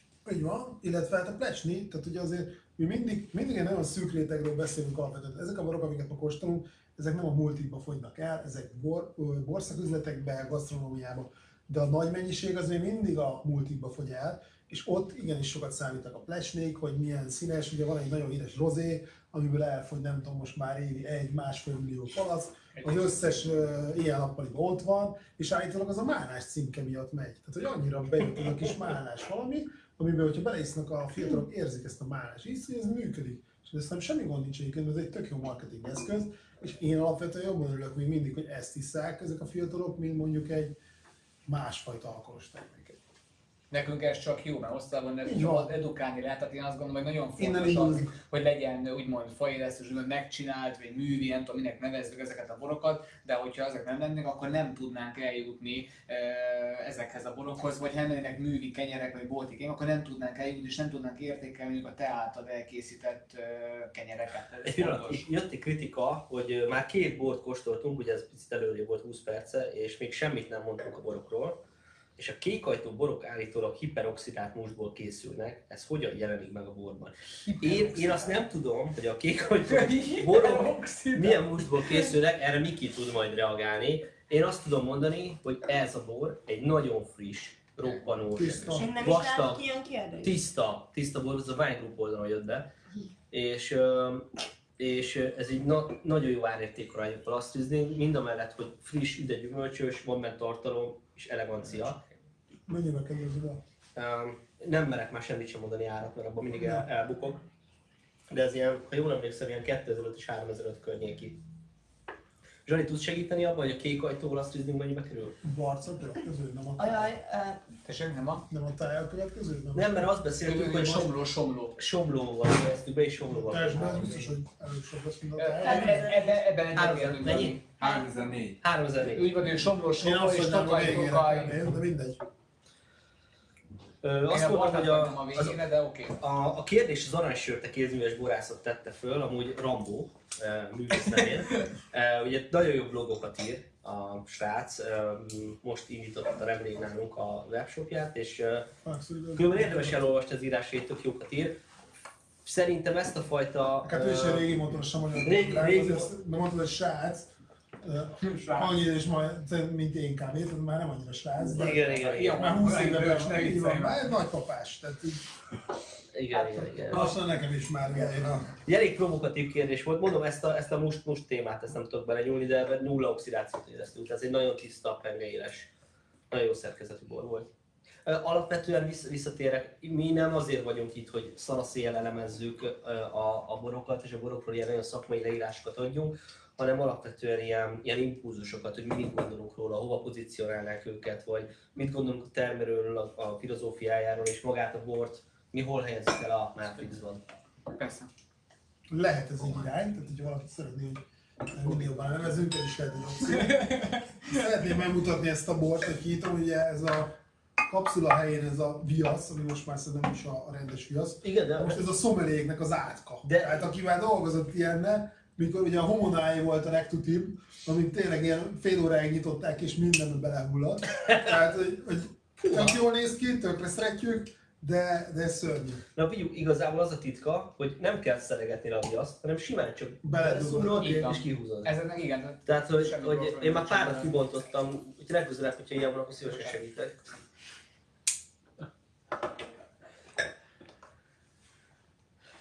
Közbali. Hát, Áttérünk a furmintra. Ugye pár éve a furmint az összekapcsolódott kicsit a februárral. Hány jaj, éve? ezt az Hány éve? Hát 2010-ben volt először furmint február. Isten. 20 év, 10 éve. Tehát igen, 10, 10, ez lett volna most a 12. furmint február, hát ugye idén egy kicsit minden más. Én most így utólag tökre örülök, hogy még tavaly sikerült megtartanunk a, az egész hónapot. Ugye emlékszem, hogy a, a Balatoni furmint február kóstoló, vagy a furmint napok, az már ott nagyon rezgett. Tehát De, ott már de volt lemondás, volt, előadók terén is, de az itt tele volt. volt izgalom, de igen, tehát az tökre sikerült, és az ugye pont átfordult március 1 tehát ez már nagyon tényleg a végén volt. Remélem, hogy jövőre ez, ez máshogy lesz, és tényleg visszatérünk erre a a furminttal kapcsolatos februárra. Sokan felteszik azt a kérdést, hogy olasz ízlény kontra furmint. Én ezt mindig is egy nagyon, nagyon buta vitának gondoltam, tehát hogy szerintem teljesen el- azt tudom mondani, hogy egy szőkenő csinosabb, vagy egy fekete nő. Tehát, hogy egyrészt van, akinek az egyik A normális ingű férfi, vagy, vagy, a, vagy ez a vagy világos ilyen, egy, egy, normál, egy virágos ingű férfi, vagy egy fekete uh, ingű hovasoroló, most téged De mindegy, tehát én, én azt gondolom, hogy a teljesen értelmetlen a két fajtát összehasonlítani. Azzal is egyetértek, hogy a, a furmint és olasz üzlim kűvében is sokszor, ugye főleg a Balatonon, ennek ugye vannak történelmi hagyományai is, tök szép dolgot tud mutatni, de egyértelmű, hogy a furmint az megkerülhetetlen olyan szempontból, hogy az elmúlt években, vagy az elmúlt 20 évben nagyon fontos szerep lett a magyar borvilágban. Én egyáltalán nem gondolom, hogy a furmintra kéne mindent kihegyezni, meg hangsúlyozni, de, de az is egyértelmű, hogy nem lehet kikerülni. Tehát szerintem ezen, nem is érdemes vitatkozni. Illetve ami itt felmerült most, és majd akkor átérünk erre a, az ominózus videó bejegyzés, ami most ilyen nagy port kavart a magyar borvilágon belül. Én ezzel kapcsolatban csak azt szeretném mondani, hogy szerintem Melyik ez a videót elmondanád, azért mert sokan nem nagyon tudják szerintem ezt. Ugye most volt egy Furmint februári néven egy Londonban egy sajtóesemény, ami most idén szintén online volt. Ezt hiszem ez harmadik éve rendezi meg a Toronyi Zsuzsáé. Egy nagyon színvonalas dolog egyébként, és nem kevés energiát tesznek bele ők is, meg a borászok is, akik kimennek Londonba, bemutatják a boraikat. És nem tudom pontosan mi volt a rendszer, de én úgy tudom, hogy több blogger, meg borszakértő, meg szomelé kapott ilyen hatos pakkokat, aminek az volt a lényeg, hogy nem mindenki ugyanazt kapta, nyilván azért, mert nehéz mondjuk a résző 20-25 borászokból hatnak azt mondani, hogy a te borodat viszem, hanem mindenki egy vegyes csomagot kapott. És ezért ők nem kaptak plusz pénzt, tehát nem volt, én úgy tudom, hogy nem volt senkinek ezért gázsia, hogy ő erről beszél, vagy ide, de a Jamie Goodwin ugye vette a fáradtságot, és csinált egy, egy nem tudom hány perces, 10 perces videót, egy, egy, egy blog bejegyzést, és ugye a fő kritika az az volt, hogy egyrészt a furmintot azt ugye nem jól ejtik, Hát meg, hogy nem lelkesedik olyan szinten a meg témán. fáradt volt. Tehát szemben láthatólag fáradt volt, ugye valaki le is írta, hogy most vált el, meg Covid volt, meg öregedett 10 évet, nem tudom. Nyilván az ember életében vannak fent lévő szakaszok, meg lehet is, ahogy a Szabi is mondta, a terméken ez érződik. Hát az ő terméke ez a videóbejegyzés, és hogyha éppen nem volt a nap, nem tudta annyira lelkesedni. De egyébként nem adott rossz pontokat, szerintem a szakszerű leírást adott a borokról, nem jól ejtette ki a pincesztek nevét, Amúgy hozzáteszem, ha Gary Vaynerchukot etalonként tekintjük, és még visszanézzünk 10 évvel ezelőttre, hogy Gary Vaynerchuk milyen videót tett közze a furmintról, ami zseniálisat. Ő se tudta se a tervelőt, se a furmintot jól ejteni, és senki nem savazta meg. Tehát szerintem ez legyen egy angolnak a legutolsó, ami miatt bántjuk, hogy rosszul ejti ki a furmintot meg a termelőt. Igen, tehát a fő kérdés az, hogy, hogy kell-e egyáltalán ezzel foglalkozni. Tehát egy nemzetközi szaktekintély, eleve szerintem Magyarországon nagyon nehéz megítélni, hogy hova sorolják, de az egyértelmű, hogy számos ö, könyve megjelent, részt vesz fesztiválokon, szakmai rendezvényeken, egy, egy jó névnek számít, de szerintem nekünk ezt nem kell megítélni, hogy mennyire jó. Tehát, hogy mennyire feküdt, mennyire. Ő beszélt a furmintról, nem is kell feltétlenül lesarkítani a furmint, magyar borokról beszélt, elmondta a véleményt. Ezt, hogyha csak tizen látták, egyébként biztos, hogy nem tizen látták nyilván, az is egy tök jó reklám. Így Így van, igen, de szerintem ez, én, én nem ö, Nekiestünk. pazarolni. Így van, de, de ez a És nekiesés, ez, ez megint a, a hazai szakmán belül Nézzünk magunkba egy kicsit. Nézzük magunkba, hogy hány hazai szakmabeli rakott egy tisztességes blogot az asztalra, vagy ült le és beszélt kultúráltan borokról.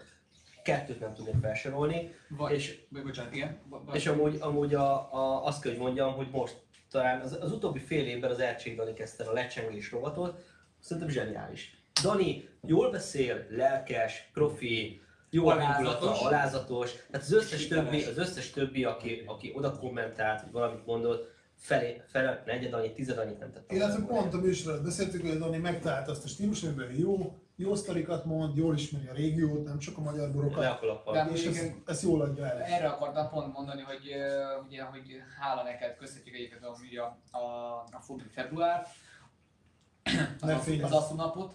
Nem fényeznek most, de, de ami tény, Erről tény. fontos beszélni, igen. Asztunap, és hogy ugye vannak ilyen napok, amikor ugye hát így illendő mondjuk akár egy, egy szakmabelinek szerintem posztolnia, vagy megemlékeznie ezekről a dolgokról, és ugye, hogyha figyelembe veszünk egy nemzetközi leghíres italt, egy buborékos italt, azt mennyien megosztják, mennyien posztolnak róla, mi mondjuk a furmintról vagy az asszuról, hát töredéke volt, aki erre megemlékezett, és igazából, hogy mi magunk nem emlékezzünk meg a saját magunk erejéről, vagy ö, saját magunk dolgairól, hiszen itt, itt, itt, itt nagy hibák vannak. Szerintem ez is a vita alapja egyébként, mert ugye sokszor felmerül, hogy kell lenyomatni a furmintot, kell lenyomatni magát, mint fajta, akár a furmintot, akár az olasz minket. Nem jobb az, hogyha területeket ö, emelünk ki.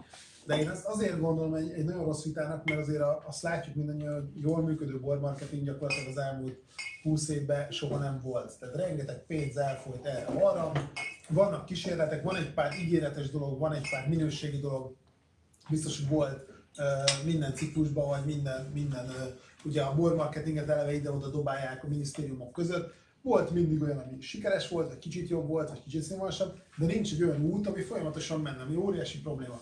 Ehhez képest azokat a dolgokat, mint mondjuk egy olasz szerintünk, vagy egy furmint február, meg még mondjuk öt ilyen dolgot tudnék mondani az elmúlt 20 évből, azokat támadni szerintem teljesen felesleges, hiszen lehet azt mondani, hogy ne ezt csináljuk, hogy ne a furmintot rakjuk középpontba, hanem inkább mondjuk egy borvidéket, vagy egy stílust, de akkor csináljuk meg. Tehát akkor vegye valaki a fáradtságot, csinálja meg, lehetőleg ne állami pénzből, de hogyha talál állami pénzet, akkor csinálja állami pénzből, és utána akkor annak van értelme. De tíz éves dolgokat így támadni, szerintem teljesen fölösleges, meg kicsit méltatlan is.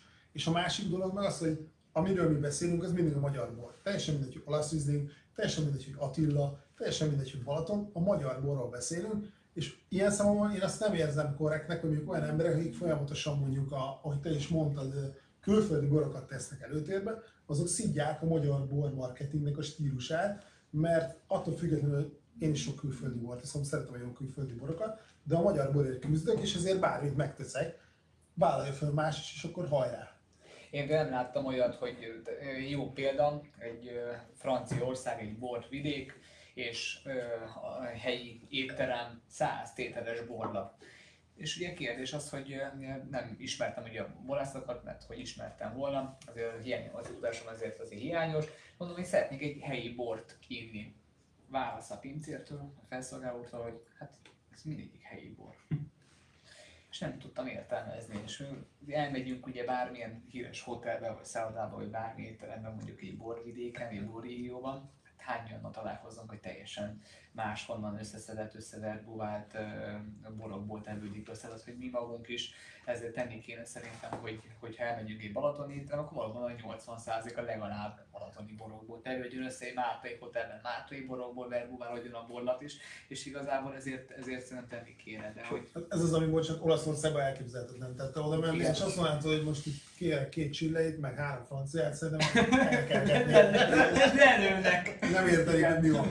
Hogy van ez a többi élelmiszerrel? Amúgy um, ti, a, neked ugye liszt az, az nem, nem tudom, szóval mi alapján válogatod? Nyilván minőség alapján, meg Persze. környék alapján, de hogy van egyéb alapanyag is, amit te tartasz a liszten kívül, ami Hát természetesen helyileg? rengeteg alapanyag van, ami fontos nekünk. Általában ugye például a töltelékek, a húsok, a sajtok, és ezek mi ugyanúgy utána megyünk és megkeresünk azt, ami, ami szerintünk jó belevaló. Valamelyik működik, valamelyik nem, valamelyik bírja a sütést, valamelyik nem. Ugye nálunk a végeredmény mindig a kemence, úgyhogy, úgyhogy ez fontos. Úgyhogy igen, tehát utána megyünk az utolsó kis zöldségnek és gyümölcsnek is. Sőt, most biokertet építettünk például, Hol? mert tavaly próbálkoztunk, hát a Szentendrei pékség mögött egy 200 méterre, tehát nem kell messze menni, csak egy kis kosárkával át. Kevés sikerrel ugyan, pont a nagy esőzések előtt lett kész az á, a magas ágyások, de idén újra nekifutunk, hogy, hogy ez jó legyen. Miket ültettél? Mindent is.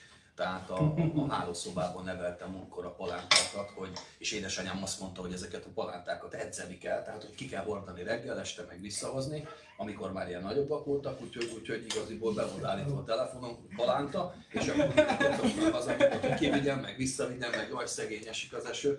És egyébként gyönyörű szép volt, amíg össze nem omlott benne a föld, meg minden is, de próbáljuk mi is természetesen ezeket a dolgokat összeszedni, és, és nyilván keresni hazait. Ugye nekem egész más a helyzetem, aki, aki egy, kvázi egy olasz-magyar pékséget próbálok vinni, és ugye nálam például egész nagy rész a pizza rész, amit természetesen, ha autentikusan szeretnék elkészíteni, akkor annak nyilván a legnagyobb részét Olaszországból hozom be. Tehát azt valljuk be, hogy, hogy a, a, a liszt, amit behozunk Olaszországból a pizzához, annak nagy valószínűséggel jó nagy része egyébként ugye magyar búzából származik, hiszen ők azt csinálják, hogy mindenhonnan is felvásárolják ugye a búzát, hogy azt senki ne higgye hogy az olaszoknak annyi búzája van, mint amennyi lisztet őrölnek, de az se, hogy annyi bivajuk, amennyi bivaj mozzarellát esznek.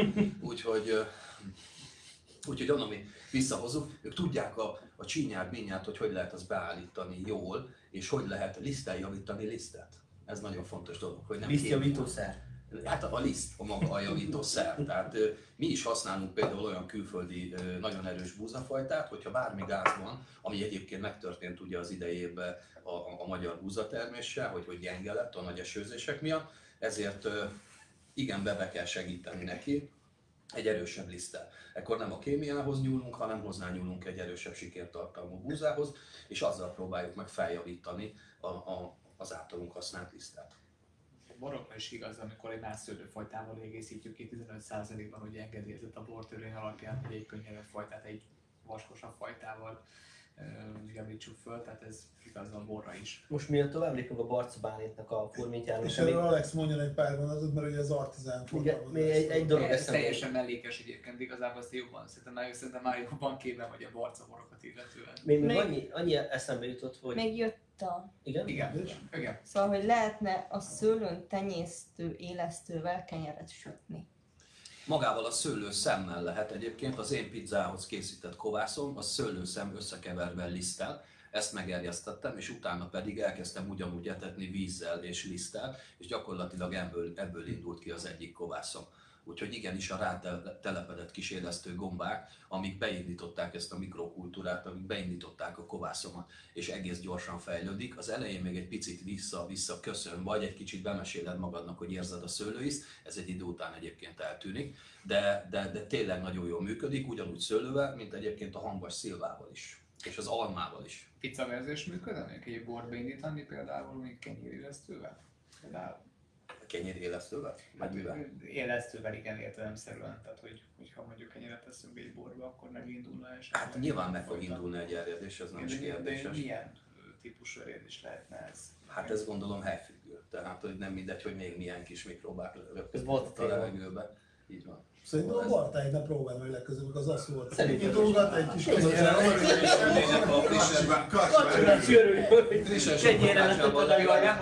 Nem, nem, de, de tényleg vannak, amikor valami kóstoló van, ugye, és bemegyünk egy sponterjesztett pincébe, és valaki behozott bulkapogácsák, hát ott a borász majdnem izé lelőtte őket. Természetesen a, bor- a borkenyér beakasztása az működőképes dolog, és elképesztően jó szint és ízt ad neki. Úgyhogy hogy igen, és én csináltam már ilyen kenyeret, amit még dióval, meg sajttal, tehát hogy, hogy mindezt hozzáadtam, a bort, a diót és a sajtot, és a végeredményben csodálatos kenyér lett belőle.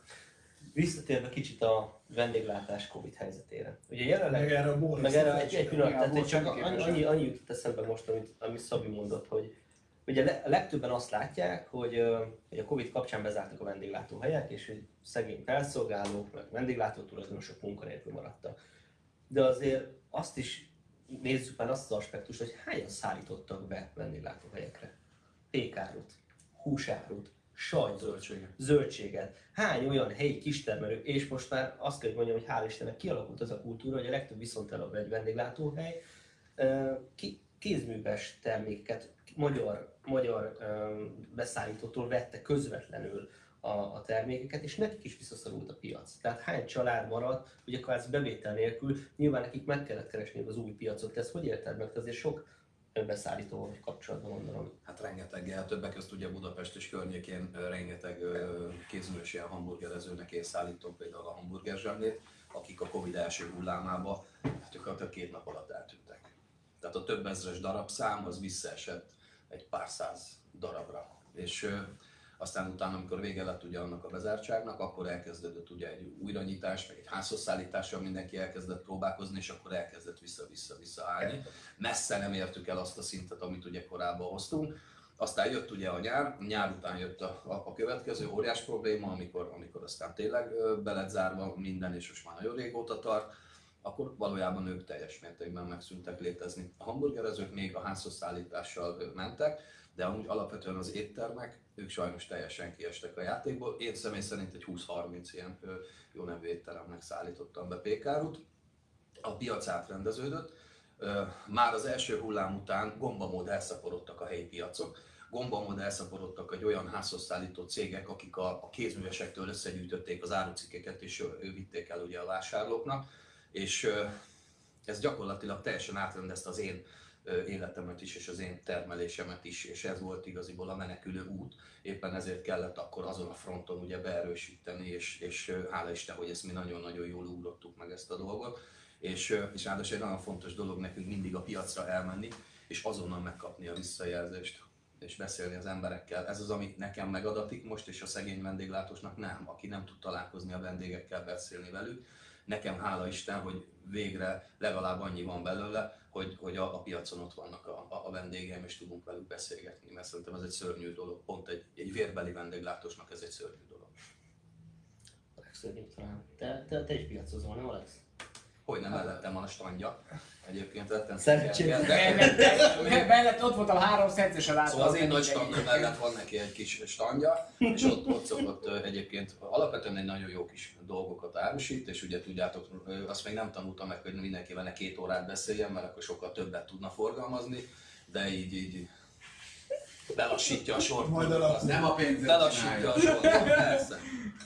Hát igen. Szóval Barca Furmint, ö, kis családi pince Somló tetején gyakorlatilag még följebb, mint a Spigi volt. Kőkonyha mellett van a terület. Így van, és ez egy 2008-as, 2018-as fordít, ha minden igaz, így van. Ahhoz képest ez egy meleg évjárat, nekem egy ilyen tipikus hűvös évjáratos bor. Tehát nagyon masszív savakkal, nagyon szikár. Ezt, köszönöm szépen, én ezt vakon biztosan nem tettem volna 18-ra. Szerintem nagyon a tipikus az évjárathoz képest, amit tudjuk, hogy nagyon meleg évjárat viszonylag kevés csapadékkal. Somorba tetted volna amúgy bort? Mm, Nem, tehát ahhoz képest mondjuk amilyen a Spigi volt, uh, nyilván érzünk. Nem hozzá képest értettem, hogy ilyen blogban Nem, nem, nem, nem. Biztos, hogy vulkanikus. Szerintem az érződik rajta, hogy furmint, de abszolút nem. Én most sem mondtam volna meg róla. Én, én, én lehet, hogy Badacsony környékén gondolkoztam volna. meg a bornak az esetében. De ott van az első eset, lehetett volna hogy sorban is, csak hogy itt a fagylaki által, hiszem a fajta sokkal nehezebb, hogy ezt eltaláljuk. Inkább, inkább egy borászati stílus, lenyomatot lehetne tetten írni kóstolás során. Tiszta, kerek, hosszú,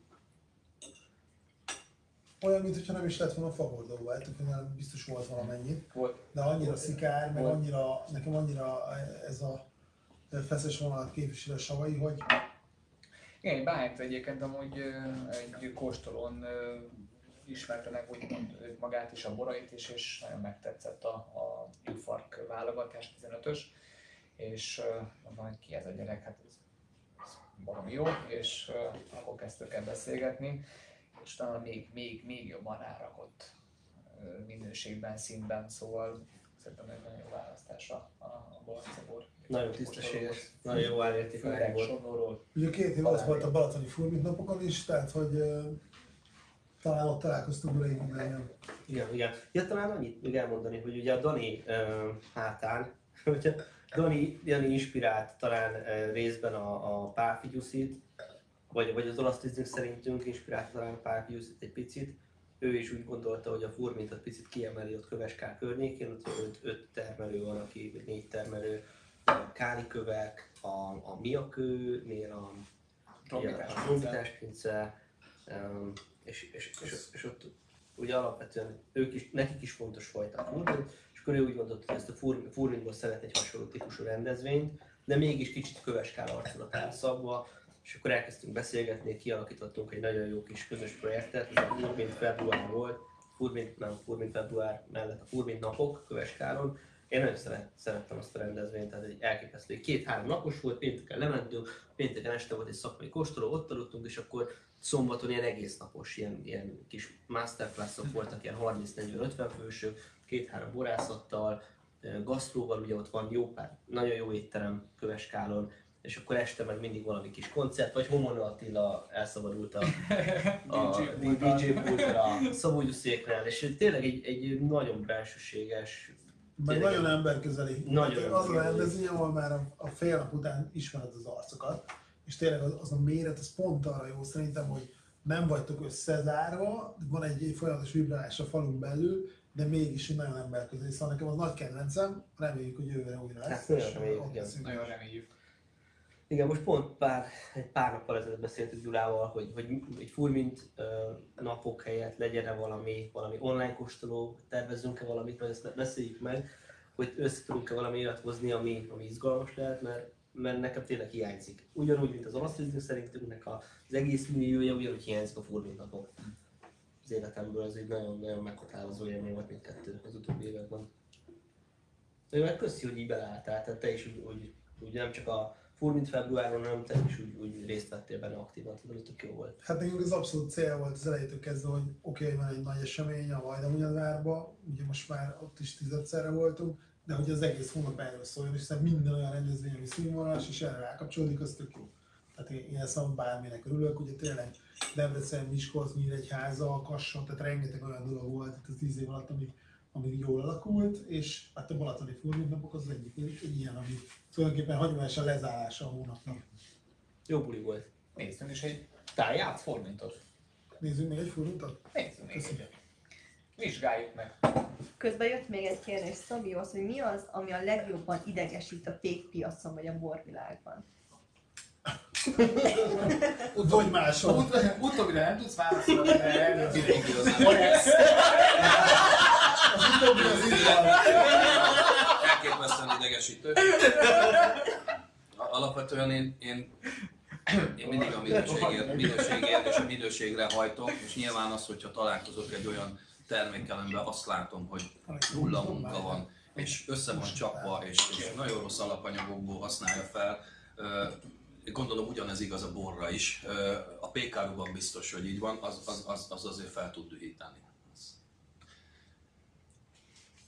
Te tervezel amúgy hasonló jelű eseményeket, vagy um, rendezvényeket? rendezvényeket? Az egy jó kérdés. Mármint a saját i- Igen, például. Van saját hogy- Van, de igazából nem hívhatjuk rendezvénynek, szóval mini kis piacokat hoztam létre, a kint Szentendén a, a pékség és az étterem előtt, uh, ahol, ahol kivonulok én is a ház elé, uh, kinyitom a pékségnek az ajtaját, előttem a lányok árulják a, a pékárut, én pedig a meleg pékáruval töltöm folyamatosan hátulról a pultjukat, aztán meghívok egy pár termelő barátot, és egy ilyen kis összeröffenést csinálunk ott kint, elképesztően jól működik egyébként, és, és hála Isten, hogy mindenki nagyon-nagyon vidám tőle.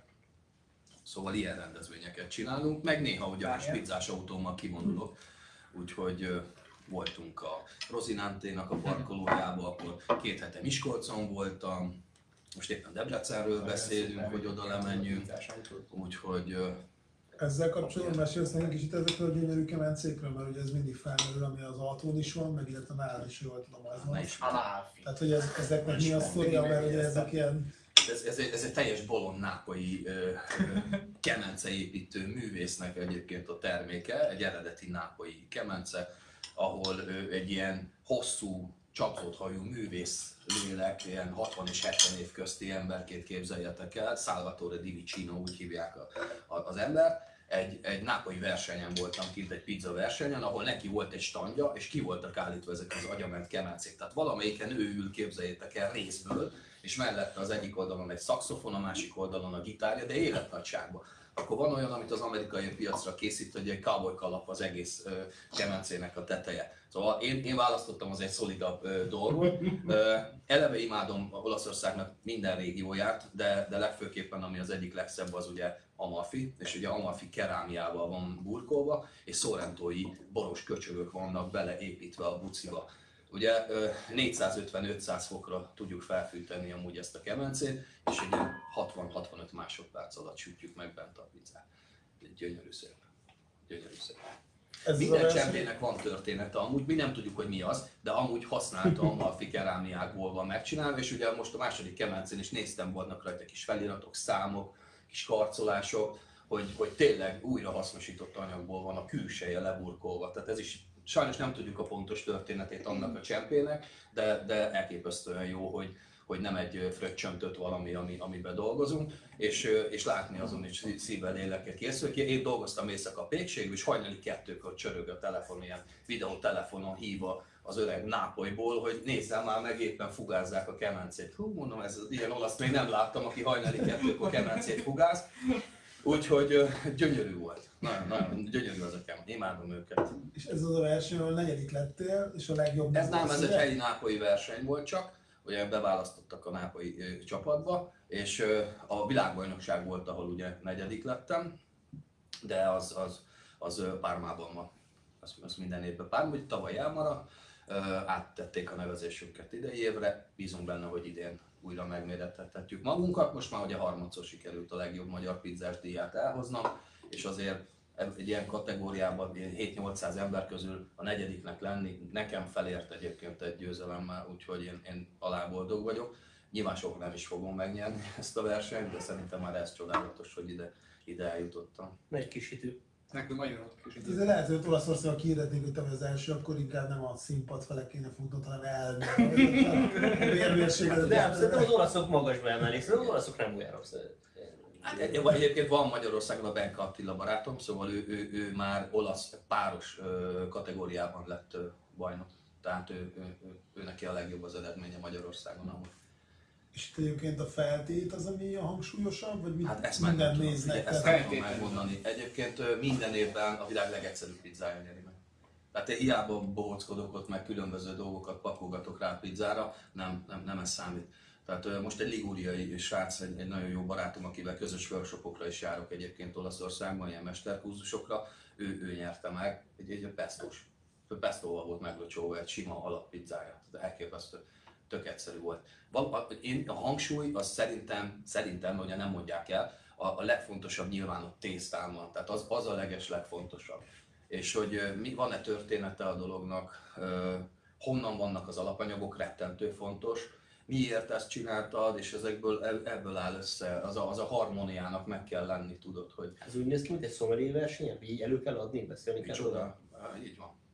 És mindenki, Időre lesütöd, ezt ö, nézik, mindenki Mindig ugyanabba süt, időt, tehát mindenki, ugyanabba mind, típusú. mindenki ugyanabba süt. Te választod ki, hogy milyenbe akarsz, Mhm. és utána mindenki ugyanabba süt. És utána ezt oda kell vinned. A, baj a pizzával, hogy ugye a pizza kívülre van nem olyan jó, erre ugye megállít egy ilyen speaker, aki a jó pofa, és ott elkezd veled érted kommunikálni, meg minden, egy 10 percet állsz már rogyár ült a, a pizza, már tök ideg vagy, utána hát ülnek a bírák egyébként sorban, négyes asztalok vannak, ugyanígy ülnek egymás mellett, csak egy, egy oldalon van hat ilyen, négyes, és a másik oldalon is hat ilyen, több mint 200 bíró van, akik folyamatosan cserélődnek, és aztán rámutatnak, hogy menj ahhoz az asztalhoz. Oda mész, ott el kell mondanod a pizzának a nevét, hogy miből készítetted a történetét, majd utána el kell vinned a pizzát egy sarki asztalhoz, ott fel kell vágnod, és kettő szeletet vissza kell vinned belőle, kettő bírának, és egy segítő visz még kettő szeletet, és gyakorlatilag azt hiszem, hogy csak kettő pontoz egyébként. Szóval nagyon jó. 700 bolond pizzás, ott szóval egy annyira jó légkör, hogy, hogy annyit lehet tőlük tanulni, annyira, annyira bele vannak ebbe bolondulva, hogy én öt fajta lisztből csináltam. Én érted, a Mária könnyével dagasztottam. Tehát elképesztő, elképesztő hogy, hogy mik vannak, hogy ő kézzel nyomta ugye csak össze a paradicsomot, ne érintse fém. Szóval ilyen elképesztően jó. A lelkesedés. É, hát igen, hát az oda bemész, és hát az amerikai csapatot meglátod, azt nem hiszed el, tudod. Pénteken küldi nekem Matyi reggel az e-mailt, hogy a Szücs Feri jön hozzánk a borbárba. Ugye minden egyes partner, aki nem webshopot indít, ugye amikor egy webshopodolunk, az, az jön hozzánk egy ilyen interjúra, akivel készítünk egy podcastot, ami felmegy a csatornánkra, és hogy annyira kíváncsi voltam a Szűcs Ferire, mert hogy soha nem találkoztam vele, csak láttam róla cikkeket, meg láttam a boxos uh, uh, bort, és így én is egyetem alatt picit boxoltam, és ez nekem nagyon tetszett, és meg akartam ismerni a figurát. És idejöttem, és uh, ezt, azt a szenvedélyt, lelkesedést, beleélést, amit így abba a 10 perces podcastból kellett volna, hogy átadjak, kb. 30 perc lett belőle, az egész nagyban itt átbeszéltünk. Én annyira, annyira szeretem az ilyet, amikor valaki mondjuk egy, ő pont egy pénzügyi vezető egy nagy cégnél, és beleszeretett ebbe az egész borba, és az egész szenvedélyét, lelkesedését, energiáját beletolta. Csak olyan dolgozott nálam, most lenni. Elképesztő, különben, elképesztő, és annyira jó ezt megtapasztalni ebben a nehéz, inséges időben, hogy vannak ilyen emberek, akik ilyen fajta energiát beletesznek borba, hogy, hogy én, én, én, ezért inkább, sokkal inkább a sztoriról szeretnék beszélni, amikor jön egy bor elém. Tehát, hogy alapvetően, amikor beválogatjuk már a borokat ide, akkor, akkor már van egy, ilyen, van, van egy ilyen szűrő és, és nem, nem arról kezdünk el beszélni, hogy a sav, meg a titrálható, meg a mustfok, meg stb., hanem a sztori, hogy mit érzel, mit gondolsz, mit adsz át, és azt nem sokkal fontosabb. Mert hogy így kvázi az átlag porfogyasztó nem is biztos, hogy tud azonosulni azokkal a szakmai zsargonokkal, azok zsargonokkal, amiket Ilyen felé hanem, hanem sokkal inkább az érzést és a, és a dolgot kell, kell látni. És ő azt mesélte nekem, hogy ő azért táján vett szőlőt, mert hogy ugye mád az egyik ilyen csúcs terület, és mindenki azt mondja, hogy mád, mád a teteje, és má, mádon van hivatalosan négy első osztályú dűlő. De táján van kilenc, táj, oké, lehet, öt, de táján van kilenc. És, és tá, táján viszonylag alacsonyabb áron tudott hozzájutni első osztályú dűlőkhöz, és ott 6-7 dűlőben, ha jól emlékszem, vett területet. És ez a tája úgymond, ez ugyanúgy, ahogy, ahogy a Balatonból, ugye a Tokajnál, hogy a piramisnak a, nem az alja, mert az, az, a, az mondjuk az lenne, hogy nem tudom, furmint valahol, hanem a táj az a, az a hegybor kategória kvázi, és, és ezt egy, egy szövetkezet pincében készítik, ha jól tudom, de erről lehet, hogy többet tudsz mesélni. Nem, ö, igen, ez is egy ilyen örök kérdés, hogy miért van ugye a Fulminfekben egy külön terem, ahol mági terem van, de azt gondolom, hogy először is nagyon fontos az, hogy Tokaj hegyaljáról jön a bor, és utána az, hogy melyik településről, úgymond. Nagyon sokszor úgy, ugye, úgy az a hogy hú, Mádról jöttem, és azon belül Tokajból, nem, Tokajból jöttél, és utána Mádról, Tájáról, Tokajról, tök mindegy. Erdőbénye. Erdőbény, igen, tehát hogy Tokaj helyaja, innen, innen indul ki a meseleje. Szerintem ez fontos, hogy ezt kövessük, hogy ez, ez, ez a borvidék neve, és utána minden más, hogy borvidék, település, dűlő, parcella, tehát így ezt követi egyébként a sorrend szerintem.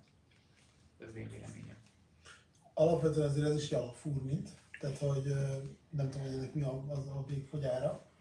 Megnézzük, Csani?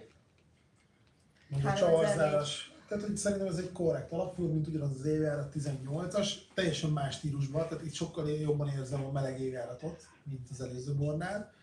És ugye érdekes, hogy mindig azt mondjuk, hogy Tokajon milyen durvák a savak, szerintem a savaiban azért előbb jóval több sav volt érzetre nekem. Nekem Tehát is. itt azért lekerekedtebb, ez egy tipikus 18-as, és akkor is 18-ra lehetett tenni.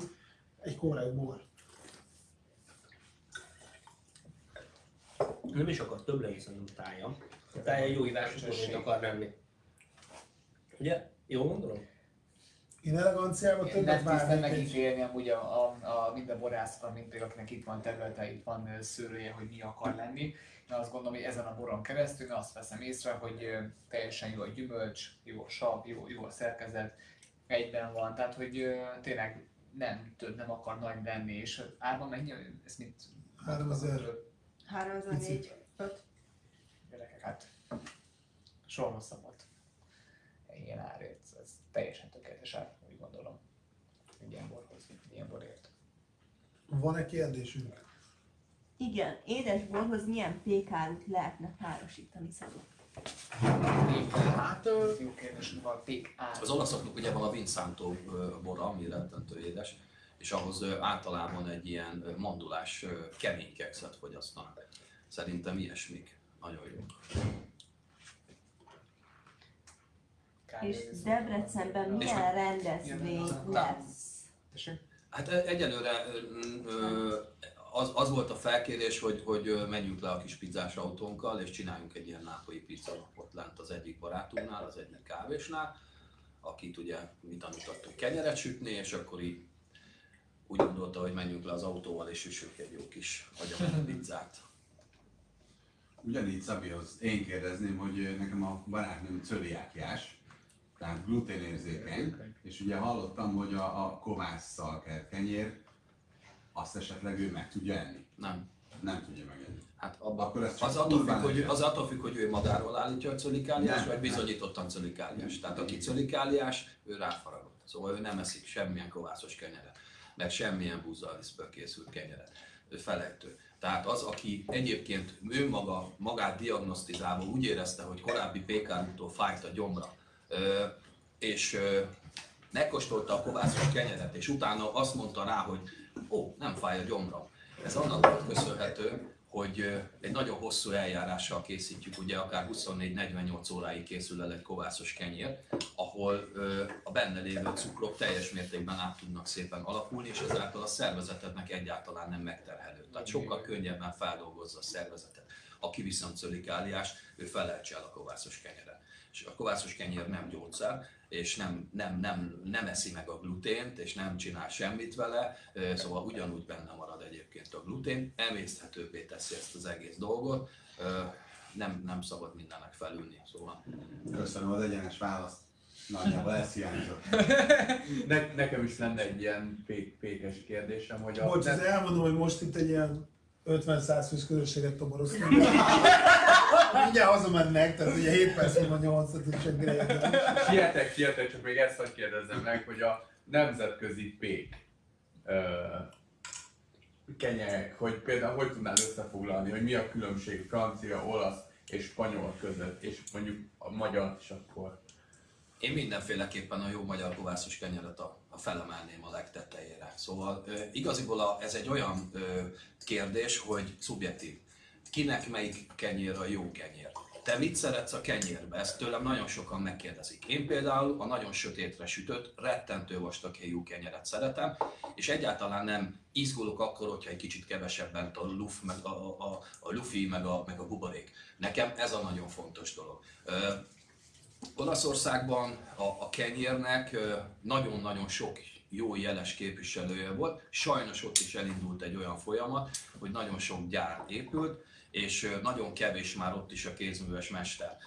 Az olaszoknak van egy régiója, például Altamura, ahol rettentő jó kenyeret csinálnak. De hogyha lemész a, Szicília irányába, ahol megjelenik a Durumlis, abban a pillanatban te, mint magyar ember, én például vettem ott lent egy, egy kiflit, amit gyakorlatilag reggel héttől délután egyik szopogattam, mert nem tudtam elrágni, annyira kemény volt ugye a, a sűrű durum lisztől, meg a fatüzelésű kemencében való megsütés gőz nélkül egy ilyen fakó, fénytelen volt, Szóval igaziból nem magyar gyomornak való az a típusú pékáru, ők azt imádják, mert ezen nőttek fel. Viszont kérlek szépen pont a Covid alatt, egy, már előtte volt nálam egy szicíliai pékmester, de akkor még csajozni jött Magyarországra, aztán utána rájött, hogy meg kéne tanulni ezt a, ezt a típusú kovászos kenyeret. Eljött pont a Covid előtti januárba, megkapta az instrukciókat, hogyan kell csinálni, már megint linkeskedett, hazament, na a Covid közben jött a videótelefonálás. Ú, te mit is mondtál meg, hogy is kellene csinálni? Úgyhogy most jelenleg ott lent Szicíliában ez a család, ez gyakorlatilag az általunk adott kovászból süti egyébként a pékárot. A franciáknak is csoda pékárúja van, nagyon-nagyon finomok nyilván a bagett ez mindenkinek, ugye a leveles tészta elképesztő, nagyon jó lisztjeik vannak, rettentő finom lisztjeik, és nagyon-nagyon jó magas ö, ö, vajuk van, ez a 84%-os ö, vajat használják kint a gyönyörű dolgokhoz, irdatlanul finom és irdatlanul jó. De képzeljétek el, hogy jelenleg a világban, akik a, akik a leges legügyesebbek, az kezd Ázsia. Tehát Koreában olyan, olyan gyönyörű szép pék termékeket készítenek, hogy nem hiszed el. Nem hiszed el. Gyönyörű szép. Gyönyörű. Egyébként magyarok, például egy olaszországi versenyen, ugye van ez a CIGEP, minden januárban szokott lenni egy ilyen gasztronómiai kiállítás, már kétszer megnyerték ezt a versenyt. Szóval a magyarnak van keresni valója a világban, szerintem pék termékben. Fú, de jó azt hallani, ilyen szívmelengető. Igen. Ahogy hallgattam azt a monológot. te is igazából a magyar borokra és mindig a magyar termékre adod a, a, a Ja, levelet, és teljesen. hogy mellette dolgozom. Nem, ez mindig megkérdezik tőlünk, hogy de hát bakker egy kül- külföldi bort is tartunk, de persze tartunk, mert meg kell ismerjem a külföldi termékeket ahhoz, hogy át tudjam a magyar helyezni valahol a palettán. De hát nyilván én hashtag magyar bort iszom, meg, meg, meg, meg magyar borok, ez az egy hitvallásom, meg, meg elképzelésem, és szerintem mindnyájunknak az. Tehát szerintem ez közös bennünk. Hiszünk abban, amit képviselünk, magyar borokban, magyar termékekben. Hogy is van ez? Én emlékszem, amikor Csikó voltam, elmentünk Mádra, és először a, a Karcsinál, a Má- Mád Winery-nél a Balassa Pisti körbe vezetett minket a, a Szent Tamás és egyéb dűlőkön, tehát a kecskéket és egyébeket, és utána mentünk a, a, a Szepsihez, a Szepsihez, István körbevezetett minket a, a környéken, megmutatta nekünk a termőterületeket, és akkor elmentünk az öreg király mellett, ugye, ami az egy, ez egy ilyen erdő, erdős rész volt igazából, ami ugye ki lett vágva a helyből, és így 13-ig még. az- elképesztő dűlő. Tehát olyan dűlő, amiről csak tényleg álmodni lehet. 45 hektáros királydűlő, nekik egy 10 hektáros aldűlője, ez az öreg királydűlő, ahol régen ilyen nem tudom, milyen Rákóczi, vagy nem tudom, milyen családnak voltak, amúgy ott Ott szülött termőterülete, igen, és igazán belül igazából a Magyarország másik legmagasabb dűlője. Ugye Nagy Eged az első Egerben, és itt, itt, itt 340 méter magasan van egyébként amúgy Szőlőszó az a másik legmagasabb dűlője az Vivian, ugye? Ezzel valaki vitatkozik, de ezt majd megbeszéljük. Egy második vagy harmadik. El, el, elfogadom, tök mindegy. Ez igazából a számmisztika, és a számmisztika azt tudjuk ugye, hogy bármi lehet. Vivian, Vivian. Másik Vivian. Ö, Vendégek jönnek, mennek nálunk. Igazából több, lehet, lehet 23 is, hogyha maga a bor, maga az alapanyag, maga ami, a, amit, amit megiszunk, az, az ott van a... Egy nagyon fontos dolog, és ugye ezt így ki is kell emelni, hogy ez Barta Károly, meg Demeter Elvinnek volt a közös projektje, amennyire tudom, hogy magára a dűlőnek a Így van, Demeter Ervinnek is van Visszahelyezése úgymond a palettára, így van. de nagyon drága projekt projekt volt. egyébként amúgy az egészet igen, és Demeter Ervinnek is van persze területe rajta, hát ő is ugye amikor a király néven hoz fordul, az az öreg királynak is egy, egy része. valószínűleg soha nem fog egyébként. megtérülni, vagy nagyon nehezen fog megtérülni, de egy nagyon fontos, emblematikus projekt volt Mádon, meg Tokajban, ami létrejött. És tulajdonképpen a kapszulán látszik, ugye ezek a régi Ezek a, mala, a, tényleg mici mackó, a tigris csíkok, amúgy ezt úgy szoktam mondani, de igen, ezek, ez maga ugyan a parcellákat jelöli egyébként, hogy teljesen egy ilyen tényleg meg a tigris csíkokat. Na, Így a van, borra igen. mondja pár mondatot, mert ez viszont nagyon komoly bor, ami a porunkba került. Kivételesen elsült Alex keze, tehát ritkán fordul én elő. drágám, az én kezem nem sül le sehol, úgyhogy én nem készítek bort, nem is értek hozzá, hajnalban kéne fölkelni, Úgy értem, nem hogy kelek. olyan szemben, hogy mit hoztál. Én csak, já, ez így már sokkal jobban helytálló, Dániel. A megjegyzésed, ez Vivian, ugye? Erről mondta Zsoltikám, hogy, hogy Vivian. Zsoltikám. Vivian. Tudni a... Majd utána megbeszéljük Tehát én. most, hogy a... Kocsma előtt. Tudjuk, hogy a kezdők gyakran első, meg Zsoltikán egy picit kezdtek aggódni, mi történik itt, de hát ilyen többször sem inkább, de mindegy. Úgyhogy itt Újvári Vivian a borász valóban 2015 után 16-os évjárattól kezdve Vivian a borász, tehát amúgy Homon Natia volt, akit említettünk, ugye a, a, a DJ király, és hát a Barta pincészetünk 2008 óta van úgymond forgalomban, vagy ugye kereskedelemben, és ezt 2004-ben megvette Barta Károly, és betelepítette az öreg királyt, és uh, 2007-ben, sőt a 6-ban is volt amúgy uh, pár száz halaszkos tétel, hétben már hárman is készítettek rajta. Volt egyébként Bodó, Bot Judit, Bodó Judit, és Homon Attila, és két, sőt nem Orosz Gábor volt még akkor, bocsánat, és 2008-tól uh, Homon Attila volt a borász az öreg királynál, Barta pincénél, és 2016 óta meg Újvári Vivian segíti világra, hogy a, a borokat is ő gondozza igazából, akit már kóstoltak az olasz ízingé alacsonyból. Fenomenális ez a bor. Ennek mi a kis kerára? 9 ruppó. 9 Én azt kell, hogy mondjam, hogy amikor így vannak ilyen nagy, nagy ilyen, ilyen pupos kóstolóknál, ilyen előkelő és, Ez jó, ez jó, ez lopom, igen, bocs. és, és a, a, akkor mondjuk ilyen, ilyen 10 ezertől indulunk fölfele, és akkor ilyen 30-50-ig megyünk. Tényleg ilyen nagyon drága borokat kóstolunk közösen. Tehát ez az a kategória, és azt mondom, hogy amikor a nemzetközi szinten azt mondják, hogy 30 eurótól indul tényleg az a, az a Látod, de tény, neked és ez, ez ilyen 30 euróért lehet egy olyan tételt megkapni, ami mondjuk nemzetközi piacon ilyen 50, 150, 200 euró. Nem mondok országot sétálni, Elképesztő. 35 ezerért kapható kiskerát. Elképesztően komoly ez a bor. pontosabban. Nagyon, nagyon Itt maga, a terület igazából, Gyönyörű. amiről, De- szó van, az öreg király, gyalogművelés, tényleg, tényleg a, a terület ö, 20% művelhető kizárólag gépi, gépivel, tehát pontosan traktorral, de amíg a 80% az kézi művelés, gyalogművelés, alacsony tőketerhelés, több mint ö, 10, sőt helyenként Az egyik- 20%-os meredegség. Tehát Az ez- egyik ez- legjobb ez- formint, amit valahogy kóstoltam. Igazából azt szoktam mondani, én azt szoktam mondani, hogy formint, ami nem formint. Mert hogy én vakon erre mondjak formintot, nem tudom, a megszokott formintokat én nem tudok. Benne van azért a, az a, az a, inkább az a tokai vonal. Tehát tok, tokaiban mindig benne szokott lenni ez a kicsit a birs, almás, körtés illatjegy. Nekem az elegancia, de azt mondom, hogy hás is lenne benne, de nekem, ne, tehát nekem nem adja azt, hogy hú, ez egy százszerékos formint. Na, ez egy tök jó téma. Egy csomóan azt mondják, hogy um, legjobb full, mint a hárs, ugye? igen, a legjobb formint a hás, vagy azok a legjobb Jó, az már, van, az, ez már hasbara. amiben van egyébként. 15%-os háslevelű. 15% háslevelű. Tehát, hogy ez hogy, hogy, hogy látjuk így, így alapvetően ezt a furmint hás témát.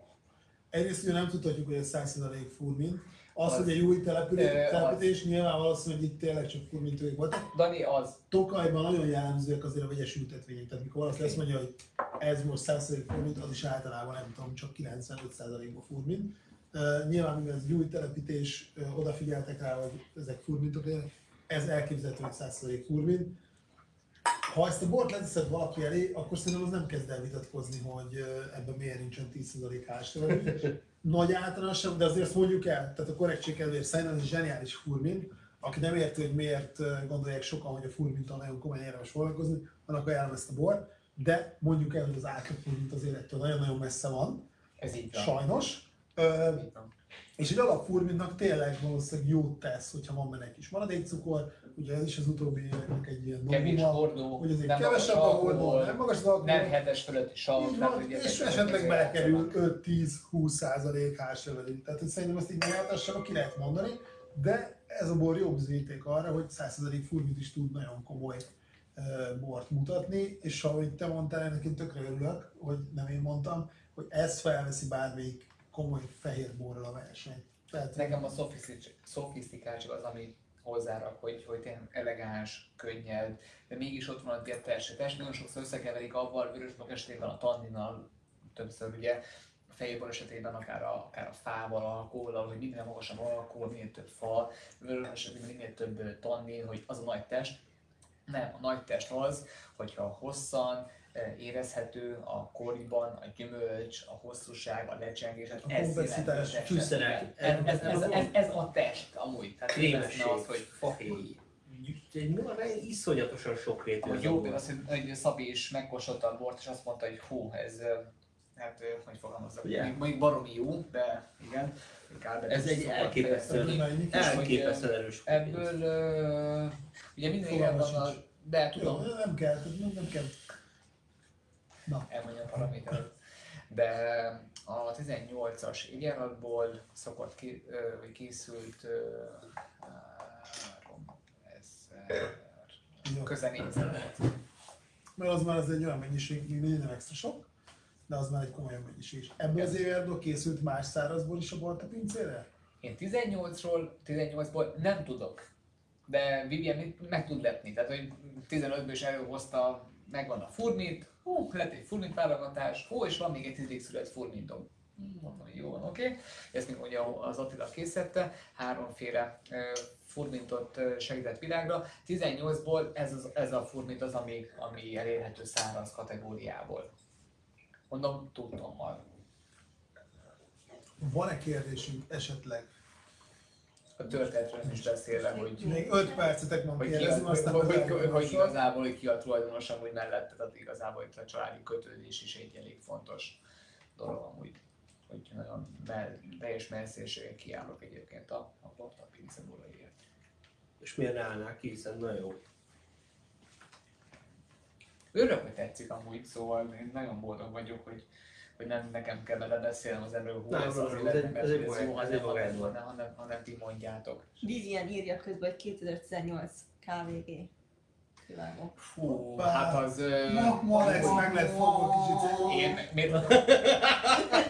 Bocsáss meg, elnézést, nem lettem megfogva. 18, én, én az öreg királyra vetítem igazából a, a magát a Barta pincét, mert ugye az öreg király adta maga a Barta pincének a nevét, de valóban 2018-tól a kővágó dűlőben is lehet születelve szőlő, és Vivian világra segített egy szenzációs ö, furmint házsevelő házasítás 18-ból, de az a kővágó szintén történelmi, a hat történelmi első osztályú dűlnek az egyikéből lett világra segítve, de az egy, az egy, az egy másik téma. Az, én az öreg királyra értettem maga a És az magasabbra is van árazva, ugye?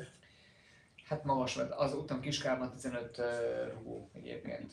Meg kis mennyiség. Nagyon kevés mennyiség lett. Első születszint, ami, fo- ami kereskedelmi forgalomba került, tehát hogy való igaz, hogy de fölé már nem megyünk amúgy. És arra miért nem lehet ráírni, hogy kővágó? Csak hogy egy kis ilyen... Azért, mert 10 De évnek az arányra egy KVG, tehát hogy... Igen, mert el kell tennie, a, ha a történelmi első osztályú dűlőről van születelve a szőlő, akkor a Mádi kör értelmében 10 évnek el kell tennie a, a telepítésre számítva, hogy, hogy rá lehessen írni magát a, a dűlő megjelölést ezért. Sércizem hat körül, tehát közel 5 éves telepítésről van szó. Zsolti elrejtett egy palackot. Szóval Barta Károly is, és Újvári Vivian közösen nagyot alkotott. Ezzel a borral egyébként. Na, szóval, hogy összegezzük a témát? Hova tovább az olasz Rieslinggel? Vivian reakcióra meg kíváncsi vagyok későbbiekben, szóval, hogyha valamit írnak, akkor légy szíves. A, a, Alexnak privátban írják jelenleg Vivian egyik úr. Hova tovább a vendéglátósokkal? Ugye ez volt az első téma. Hát igen, a, ugye nekem az egy ilyen veszőparipám, hogy, hogy ugye az, hogy gazdaságilag egy eléggé ö, meggyápázott iparág lett a turizmus, meg a vendéglátás, azt, azt tudjuk, azt nem kell magyarázni. De hogy ez hogy hat azokra, akik gyerekkoruk óta vendéglátásban nőnek föl, akik vendéglátósok voltak, a szüleik vendéglátással foglalkoztak, turizmussal, mint ahogy mi is, mint hogy valószínűleg ti is, és hogy minket ez nem csak úgy érintett, hogy gazdaságilag, hanem úgy, hogy, hogy azt, amit bent hittünk, amivel foglalkoztunk nap mint nap, annak vége lett. Teljesen vége lett. Azt kell, azzal kellett szembesülnünk, hogy, hogy vége az eddigi életünknek, és valami úgy jön, hogy nem lesz már olyan, hogy, hogy mosolyal fogadunk 30-40 vendéget egy izzadós bulin, és, és kínáljuk körbe a pesgőt, hogy nem, nem lesz olyan, hogy nem lesz olyan, mint előtte volt, ezt nem kell túlmagyarázni.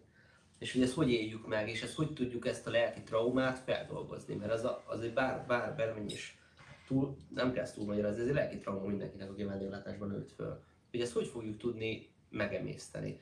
Szabi, te ezt hogy éled meg? Te is ízig-vérig vendéglátós vagy. Hát az, az én szüleim nem, ők, ők tanárok és, és orvosok voltak. Én milyen vadhajtás vagyok a testvéremmel.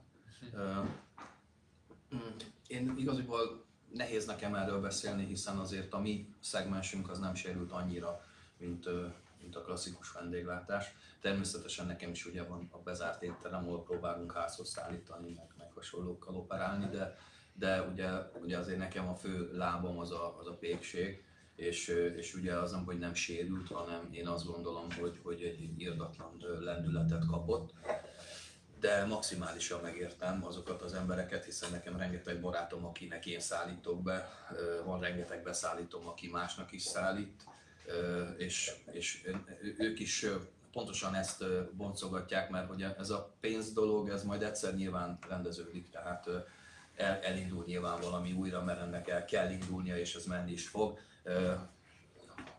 Reméljük záros határidőn belül, és igen, ezek a sebek azok, amik egyébként hosszabban fognak majd begyógyulni, hogy, hogy egy éven keresztül gyakorlatilag nem tudtál hódolni annak a szenvedélyednek, ami, amit te munkának hívsz, de, de amúgy ez meg szenvedély nélkül nem működik, és vendégek nélkül nem működik. Tehát azért mondtam azt az előbb is, hogy ez a házhoz szállítós díj, ez nagyon aranyos.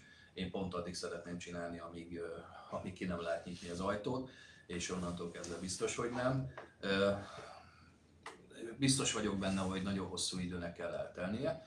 Én abban is biztos vagyok, hogy én is, és mindenki tanult ebből a, a, a helyzetből, hogy, hogy sokkal jobban akarunk majd bánni egyébként a vendégekkel, sokkal jobbat akarunk majd adni a vendégeknek.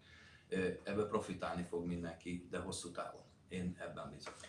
Ezt kiegészíteni a helyi vendégekkel, a honi vendégekkel. Meg aki túléli. Tehát ez nyilván lesz olyan is, Sajnos nézzük, aki, aki, aki már most elment a szakmával, tehát feladta. Hú, rengetegen tanulni egyébként, és pont erről beszélgettünk amúgy pár nevünkkel, hogy hogy nem fognak visszatérni, és akarnak visszatérni, jövedelmezőbb, biztonságosabb, hogy mondjam, tehát a bejelentési, meg minden szempontból hasznosabb és jobb helyet találtak maguknak, és ugye félő az, hogy mondjuk azt ugye, hogy ki fog tisztulni a szakma, és csak a legjobbak maradnak. Én azt vettem észre, hogy nagyon sok fiú elment ebből a szakmából, akiket nem fogunk tudni megnyerni magunknak. Abból hagyjatok egy korfőt.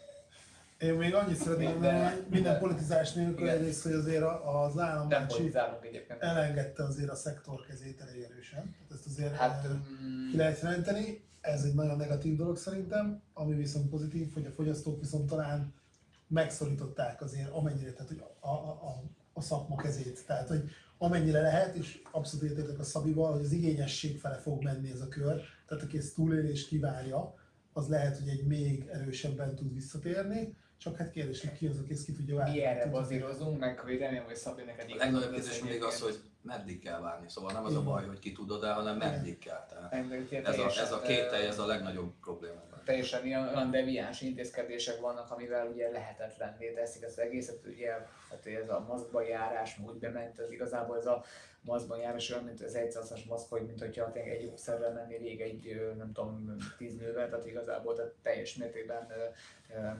hasztalan dolog. Dr. Gödény most Nem, le kell nem, lennünk az szemben. nem, egyáltalán nem, csak remélhető az, hogy, hogy ez visszatér, de hát ebben kell bízni, minden világháború után, minden gazdasági világválság után az élet visszatért, sőt erősebb lett, és ezt kell megvárnunk, biztos, hogy erősebb lesz az egész, és amit mondtál, hogy valóban a minőségi és valóban hazai dolgok után lesz kereslet. Ebben bízunk, és ebben hiszek is, hogy ez, ez így fog történni. Ahogy ezt a mai este is bebizonyította, hogy helyi kenyeret tettünk, helyi lisztből, húsárut, sajtot, bort, magyar termelőktől.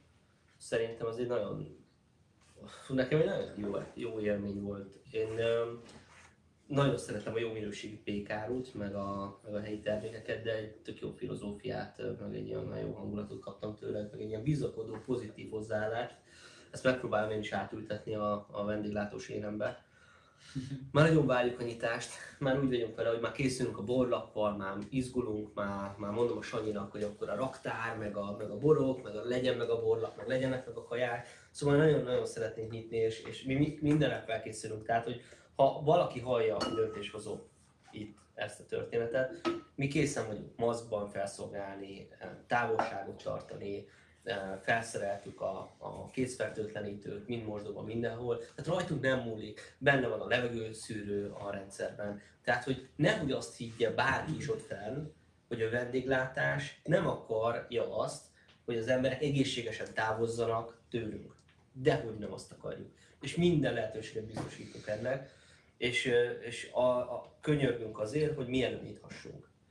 Mert hogy rajtunk nem fog múlni az, hogy egészségesen távozzon a vendég vendéglátóhelyekről, az biztos.